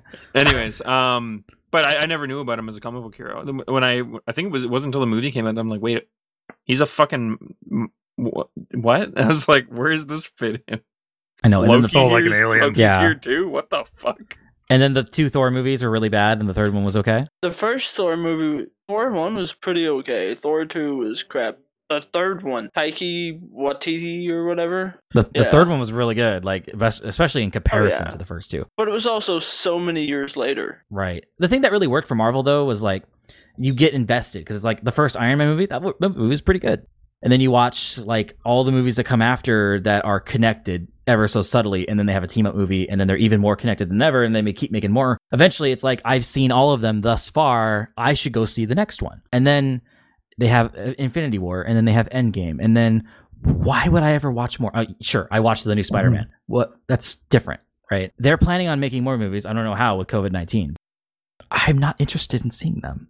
Yeah, I, I think Endgame was a fine ending. They could make no more Marvel movies, and I would be totally content. But capitalism demands that they continue. I mean, at, at the end of the day, they gotta keep making money, and th- that's the only thing they know. And everyone's so alert. Star Wars ain't gonna do shit. it. That's they've proven that. Well, the comics are like 60 years old, aren't they? yes. Yeah, they have so many stories they can tell. Like it's not. They they just shouldn't do it. They shouldn't continue along like a linear path like they've been. Just like reel it back, do something different now. It doesn't have to be another world-ending fucking Well, that's the thing is, side by Maybe side, Maybe they should start over. Like they got the rights back from for X Men. Maybe they should just like start over. or just do another fucking X Men movie. Like, In the 90s, they had Operation Galactic Yeah. Storm. What was that? It's just some garbage after Desert Storm, Oh. like the first Iraq War. oh yeah, I forgot. There's a there's a couple comics that did similar But, shit uh, to that. yeah. Yeah. So yeah. So so Moon, did you did you uh were you an avid like reader of comics like back in the day? Uh, I was, but I'm I'm firmly in the in the uh, camp where where like I knew of Thor, but if I, you asked me anything particular that happened in the stories, I wouldn't be able to tell you. yeah, Thor is like one of those. eh, It's like you kinda. see his comic on the shelf and you're just like, I'm here for something else. Yeah. Or you like you kind of get it through Well, you kind of get stories through osmosis, like your friend mentions it or something, so you Mhm. kind of know about it. Yeah. I was kind of more into DC comics also, which are Same. are- I would say, i- in some ways they're objectively worse, except for the except for like Batman and I mean Batman's pretty good. They got their high points, but they they definitely got some really low points. Yeah, yeah, What I like about DC is their their heroes are exponentially like overpowered compared to Marvel. Like Marvel feels more grounded. Like yeah. whereas DC like both the villains and the heroes are egregiously overpowered, but sometimes it's really entertaining. Like I really like the Flash. I like how overpowered the Flash is, but they still challenge him with shit. That's cool. Yeah. Well, it's like it's challenging to make a story that's interesting with Superman, and they do it sometimes. Sometimes. it's mostly Yeah. like dealing with what it's like being Superman, not so much defeating a strong enemy. Yeah. But I think that's fine. Um but yeah, like I, I never really read comics when I was young. Like it just wasn't a thing I had the money for. Like I didn't have any spending money as a kid, honestly. Like I didn't even have a music player. Like I discovered music later. Instead it was whatever's on the radio. You're telling me something like uh, Iron Man two, or is it three? What? Whichever Iron Man, whichever Iron Man came right after the first Avengers. I think that was Two. three, right? Oh, it Was was three, yeah, because uh, the first two Iron Man movies came before the Avengers movie. I'm pretty sure. Yeah. Um, and then the third one was made after. I actually kind of liked the third one. A lot of people didn't, but Yeah, the third one was fucking great, where he's like dealing with PTSD from fucking nuking aliens and stuff. Yeah. and the the second one was kind of subpar. The third one was like way better. And then I don't know. I'm just over it. Like I enjoyed some of the movies. You know, it's kind of sad that the, the first superhero movie to win an Oscar was Suicide Squad. You know, uh, you know, one one of them they could actually keep doing is I think like the Guardians of the Galaxy. That was different enough and fun. It's true. I thought that they could keep making those. You know, of the few of those movies I watched, Guardians of the Galaxy was the one I genuinely enjoyed. Like I watched Civil War as well. I God, I hated it. It just was there's just nothing happened to that movie. It literally was some dudes meet up, beat each other. Oh look, Spider Man, movie's over now. it's true. It's just like, oh, okay, cool, I guess. Spider-Man movie But, like- But then Guardians of the Galaxy, dude, I I drive with that. I didn't understand a fucking lick of what any of the settings were or people eh, other than yeah, what they it doesn't matter. It didn't It's awesome. matter though. It's Yeah. just a good movie. the the Tom Holland Spider Man is great. Oh yeah, especially after that disaster of Andrew Garfield. Like, what were they thinking making a Peter Parker that was like a rebel punk driven by revenge that looked like a male model? Like, that's not Peter Parker. What are they doing? Yeah, Peter Parker's a fucking university student that studies science for fuck's sakes. He's high a nerd. kid. The arc of Spider-Man does start in high school. Like, Oh, does and they Oh, keep shit, fucking okay. rebooting it, so he's forever a high schooler. But like, you know, a lot of his greatest adventures, he's already like older. but w- will we ever get there on film? Probably not. No, because the, I mean it's in comics like like identity to reboot. So I mean, Yeah. Now I am excited for like if they ever fucking get with the pandemic and all, but like I'm really excited for the new Blade movie because um it's gonna be in MCU. I guess that's cool. Whatever. But like the act, I forget his name, but they they got a really good actor to replace Wesley Snipes uh, as the new Blade. I forget his name, but he was like the bad guy in the Luke Cage show. If you ever saw that, okay, yeah, that dude is like I see him and I'm thinking of like Wesley Snipes and Blade. And I'm like that's the guy. He could So- totally do Blade. Am I wrong to say that I don't want this blade to be like hyper cheesy? well, I, I hope not as well. Because like the original three were, I mean, like they were good movies. I'm not shitting on them in any regret. I just think that the cheesiness is not going to fly all that well now, and I don't know if I'm going to like it if it is. It's probably going to be doused in Marvel humor, and it's probably going to be toned down, and that might. Well, it's going to be PG thirteen, right? It's not going to be R like the original. I would hope they would try to make it R, just because They like it wouldn't can, really work like- otherwise. I mean, look at Deadpool. I don't like Deadpool Yeah. as a character, but the movies were entertaining and they earned the R rating and they made money. So I mean, it proved that you can do it. And then they made Logan, and that movie was R rated, uh, and that Yeah, movie yeah, was uh, not funny at all. Uh, and it was still it still was a big money maker, right? Like so d- between Deadpool and Logan, you can make a violent superhero movie and people will watch it. Like it's proven. Yeah, There's nothing stopping them from making a really bloody, faithful new Blade movie with the new guy. That would be awesome. Also, my other hot take, I think that um Wesley Snipes being recast probably a good idea. Wesley Snipes not a bad actor necessarily. He's old now. Like He, he- he's old now, and I, I honestly just don't think. I, I think someone could have did it better. It the movies felt very. I don't want to say like D list, but kind of like in like the B list area where like it wasn't quite up to what it could have been probably. And I feel like he was part of that being the first back. movie was really good. I thought the second movie had a couple problems, but it was really redeemable. The Yeah. third movie was like that's that's the one that Ryan Reynolds ruined, right? yeah, there was a lot of shock humor in that one too. That was like, that isn't really that funny. Haha, I guess. Like, can. I- can we just get to the good parts of the movie, please? Ryan Reynolds just called Triple H a thunder. Great, like come on, come or on. like the the vampire themed. uh Oh fuck! Was that the third one? The vampire themed dildos in the shop that they they fucking like sat on for like a good couple minutes. and then like literal Dracula was there, and he's like, "What the fuck Yeah. is this?" Like, so so Moon, what, what was your favorite comic? Since you have a history with them, Oh my gosh. They probably, when I was a little kid, I would definitely say like Superman, but Superman and Batman. I read those a lot. Mhm. But so I was going to mention something is all these movies, they have these storylines from comics, and they're the storylines I know because they're the ones that I read when I was younger. Mhm. And I'm kind of like, what the hell have comics been doing since then? Like, are they making new stories? what is the new comic? like, yeah, I'm not hearing anything new like from comics where it sounds interesting. It's because it's not good news when you when you look at it. Uh, I just recommend doing a dive if you want to know. Uh, all I'll say is it's not good. It's it's not good. The only people I can find on the internet that are willing to talk about the current state of comics are people who are not happy with the current state of comics and have lots to complain about. And it makes me wonder if it's a it's like a biased take. I feel like it's a biased take, but nobody's saying the good news. So I'm wondering if there is none. Well, see, it's either those people or it's the people that want to shit on it because it's just stupid. Yeah. Well, like I was like you, I didn't have a lot of spare money. Mhm. Uh, so I kind of I got comics here and there. So got like a wide variety of stuff, different stuff at different times. Not really concentrating on a particular thing. Right. It's always been around in my life and hasn't been the strongest influence. So what did you think about the the the early 2000s and I guess 2010s as well? Like uh, abundance of comic book movies, good and bad. What what was your take? Kind of sick of them at this point, but uh, the Guardians of the Galaxy was like was like a nice switch up because it's not people that I recognize. My goodness, they're yeah, I liked them for a very long time though, but I, uh, I I saw the first half of the Infinity War. I haven't seen the second half yet. I know what happens. Like the second movie or like the second half of the yeah, the second movie, second movie. it had some hype moments in it that like were cinematography sim- cinematographically appealing but it is just you know what's gonna happen Yeah, definitely. I mean, if you ever go to a comic book movie and you don't expect the good guys to win, are you? uh Do you even know what you're doing? like, right it's like watching a mecha anime and not and expecting not expecting robots like what are you what are you doing like I'm, I'm old enough to remember when when Marvel movies were garbage.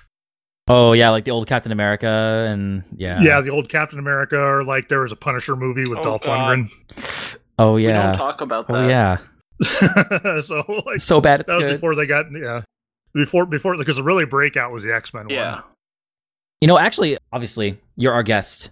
It's, we've been going for quite a bit. I have more questions for you because these Sure. guys don't know you like I do. So we're talking about movies. So how how did movie night start? Uh, that's a good question. That was a thing that existed when I joined the server, and I was very happy that it existed. But I'm not sure how that came to be. I was the one who started it originally. The server is the server that I control, although it has a different name. So the, the server name is tube.seriousposter.club.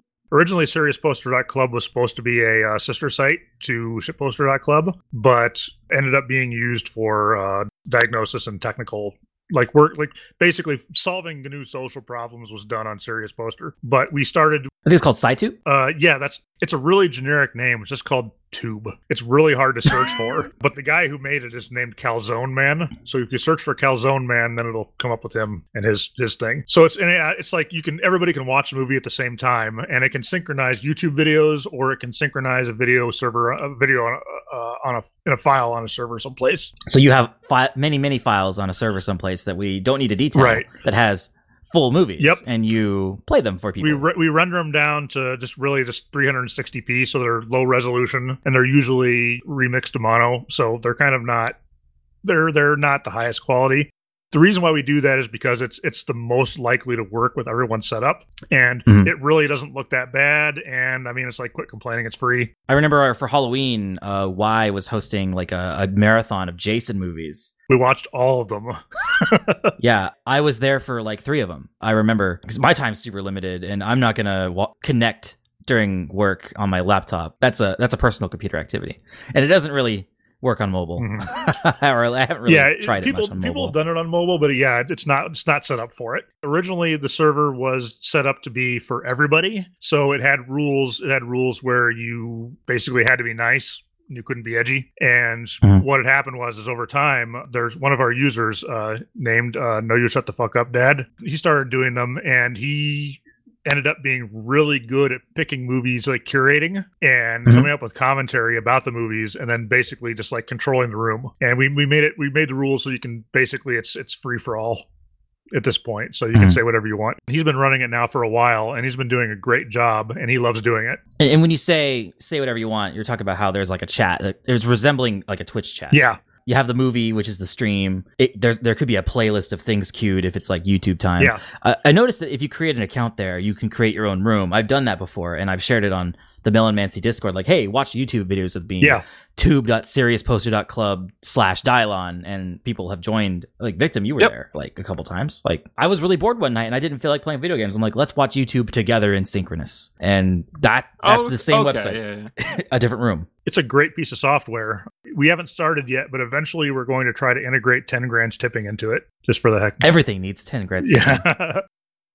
integrate 10 grands into all the and I don't know if you saw it. Y doesn't like to use Twitch because it is proprietary centralized service. doesn't serve him at all Right. So uh, I set up a streaming setup for him. So now he does streamcasts of him playing games on Monday nights. and it shows up on your on your CyTube instance Yep. And he's he's done it a couple of times now, and we've had about 15, 15 16 people in, in there every night. It's been great. that's awesome He had Vriska. Vriska's a, a former user on my server. She graduated and has her own server now. didn't you make that server for her Yes, I did.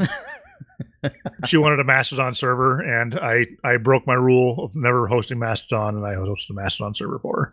She wanted. She asked me nicely, and I said yes. So she was on there one night, and then uh, Auntie Auntie was on there the other night, who's a uh, another regular of the of the site Roko's girl. So they've been having Mhm. a good time. I don't know what I don't know who they're going to have next, but uh, that's it's it's live streaming, so it's it's synchronized for everybody automatically. Pretty cool. That's pretty awesome. But yeah, so there's this like every I think it's every Friday, maybe it's a Saturday. The, the movie night Oh, it's Sunday. continues. Oh, it's on Yep, Sundays. it ended right. just before I came on here. You were telling me that. Like you uh today you guys watched all three Bill uh Bill and Ted Yep, movies. sure did run and to end. And uh tell me, I mean you already told me, but I'm asking you again because we're recording. How was the third movie? It was not good. Unfortunately, so uh, Bill and Ted has a lot of youthful exuberance that I don't think works in this time anymore. Particular right now, holy shit. The they they try I think they tried to adapt to that. And it's called Bill and Ted Face the Music and it's about them they make their hit single that everybody saw, and it doesn't unite the world. And they are living out their lives with with their wives, and they have kids, and they just kind of are keeping trying to make their band work, but it just isn't working. And they ended up having daughters. They retconned their children, their baby Bill and Ted, to be to be uh, William Meta and Theodora. So Using time travel shenanigans, they they changed. no, they just they just said they just changed it. They just changed it in the movie. they didn't explain it. They just Oh. said they're now now girls instead of boys. Uh, the girls play a big role, and I'm not going to spoil anything, but let's just say it's almost impossible to spoil it because it's just everything you would expect. Their daughters are in the movie, so figure it out. They they end up being the stars of the Yes. show, even though it's the Bill and Ted movie, and it's like I came here for Bill and Ted, Yeah. Oh, and I don't know who these girls are. It's the same thing as the new uh, Mad Max. Because Uh, like Yeah. well, Fury I Road? like the new Mad Max movie. Yeah, like the new Mad Max movie. The he kind of plays second fiddle to Furiosa, the but sequel to it is gonna be all about her, but it's still called Mad Max. I have no problem. that's fine. I have no problem. I think like that's that. I just I'm a big fan of naming things correctly. And I'm the same thing with like genres. It's like they exist for, to let people know what they're getting into. I mean, if you go to Mad Max and you don't want to spoil, you don't like anything- your your Exactly. expectations subverted, right? On the on the basis of what this movie is about. Like if I'm gonna watch a, like a, a movie about Hannibal Lecter and he's not in Per- it, I'm yeah, gonna be that- mad. and that's perfectly acceptable. I mean, obviously, the internet will try and tell you that you're doing it for another reason, but So Bill and Ted are in it, and they play a significant part. There's like an A story and a B story, basically. Uh, but it's just not entertaining because their lives do suck, and they look really beaten down. Uh, Mhm. What's his name? Keanu Reeves. He just looks like he wants to go to bed. He's just really tired. Right. And he still looks like John Wick with the hair. Yeah, he's and he's Right. trying, but it's just just you know He doesn't have the youthful exuberance of the first two movies that made them so endearing. Yeah, and uh, the first I'd heard of the movie was actually a review, I think, on the Atlantic, and it was just going into bullshit about like white privilege and uh, just really one of those things where it just like you know you learn more about the person writing the review than you do the movie, and they made the Right. movie out to be something completely different than the movie I saw. So I would say not go by the reviews, even though it was not entertaining. It just really it's it's not a good movie for the time. It just really isn't suited to it, and they tried, but you just can't you can't polish a turd. Sorry. That's good to know. I also heard recently, uh, well, I mean, everyone's heard, because, I mean, anyone that watches YouTube on TV or with ad blocker off knows. They made a live action Mulan movie as well. I haven't actually seen it, but um, I do know for a fact there is no Mushu, the fucking dragon that drives the show, and there's no singing. man, I just wanted Eddie Murphy. They they couldn't even give me fucking Eddie Murphy. Or they couldn't recast him with another more youthful actor. Yeah, that's something similar. like that's what they did for the live action Aladdin movie, and it was fine. The Will Smith genie is not Robin Williams. He did not attempt to emulate Robin Williams. He did his own thing, and it was still funny. Exactly, and I didn't necessarily like the Aladdin movie that much, but I appreciated it a lot more because I guess it's like, can you imagine Will Smith trying to be Robin Williams? That'd just be an insult. the Lion King movie tries to be like, with the exception of a couple added scenes, like they try to be like, well, here's a bunch of realistic graphics, and here they are singing the songs, and we're playing the very same story, and they tried to be as close as possible, and it just wasn't right. it was just weirdly soulless. They should just remake the movies as cartoons. Like just make them in higher fidelity with like some tweaks and changes to things that were maybe considered bad. You know, it's just like you can even recast the voices Yeah. with modern talent. Like I'd be fine with it. Oh, let me mention this: things that would need to be changed in a uh, upgrade of a movie. Watching the the first two Bill and Ted movies, is that they say like they use a homophobic epithet pretty frequently. I am familiar, yes, and it's like, wow, like this, they they can't make these jokes anymore. They're they're not allowed. They would be canceled so hard if that movie was made Yeah. today. I'm like, wow, that's not It, appropriate. it's anymore. funny to see. It's like, wow, you can't say that anymore. And this is a popular movie from whenever this was Yeah, made. like '89 and 1991. and it's like, I mean, you could say it then. It was probably funny then too. Just like we were saying with with like the Moon Man jokes from you're the man now dog.com, right? Like that was fine back then. And then but today you, you can't do it. You just can't. It's forbidden. Forbidden humor. I think my biggest thing that I dislike about what they did with the Mulan movie too, though, is as you were mentioning, they didn't. There's no music, right? Like they didn't do any like the musical elements. And sure, there's a lot of people who hate that, and that's fair. But that's kind of what the movie, what Disney movies were. It's like to anyone that liked Disney movies to remove that, and there's people celebrating it on, uh, at least on Twitter, from what I saw, where they're like, "Oh yeah, finally a Disney movie where none of that silly fucking singing." It's like, but it's a Disney movie. It's supposed to be silly and have singing. What do you mean? Yeah. I can't wait for them to remake Aristocats and it's gonna be like a really like Dark, and dark and gritty Aristocats. like profound commentary on capitalism with no singing. they would make the butler the good guy and they would make the lady look like a capitalist like halves everything and deserves to die and have her fortune squandered like you believe it because it was a story about a rich lady who only had cats and no children and she didn't include her butler in the will and the butler too. got mad and kidnapped Yeah, the cats. rightfully. like that's the story. And in today's climate it's like this lady is like uh clearly a winner of white privilege and all that stuff they talk about in the in the weird articles where they complain about that stuff. And it's like how would you remake this movie? They put the lady through the guillotine is what they do Yeah, like how do we go from yeah raising awareness for like mental mental mental illness and all this shit, and how like everyone everyone can go through it. It doesn't matter where you're at in life, you know, so on so on and so forth. And then they flip that around to like, nah, rich people bad. they don't feel the same things as we do. It's like, I mean, sure, there's some corrupt corrupt ass people out there. I don't think anyone's denying that, but like to blanket generalize like that, man, isn't that isn't that what racism is? Now I'm excited for the Aristocats movie. The dark and gritty Aristocats remake. I'm calling it now. They're gonna put that lady through a guillotine. Cats marching around meowing with signs that say "Eat the rich." we need to do something about these fat cats.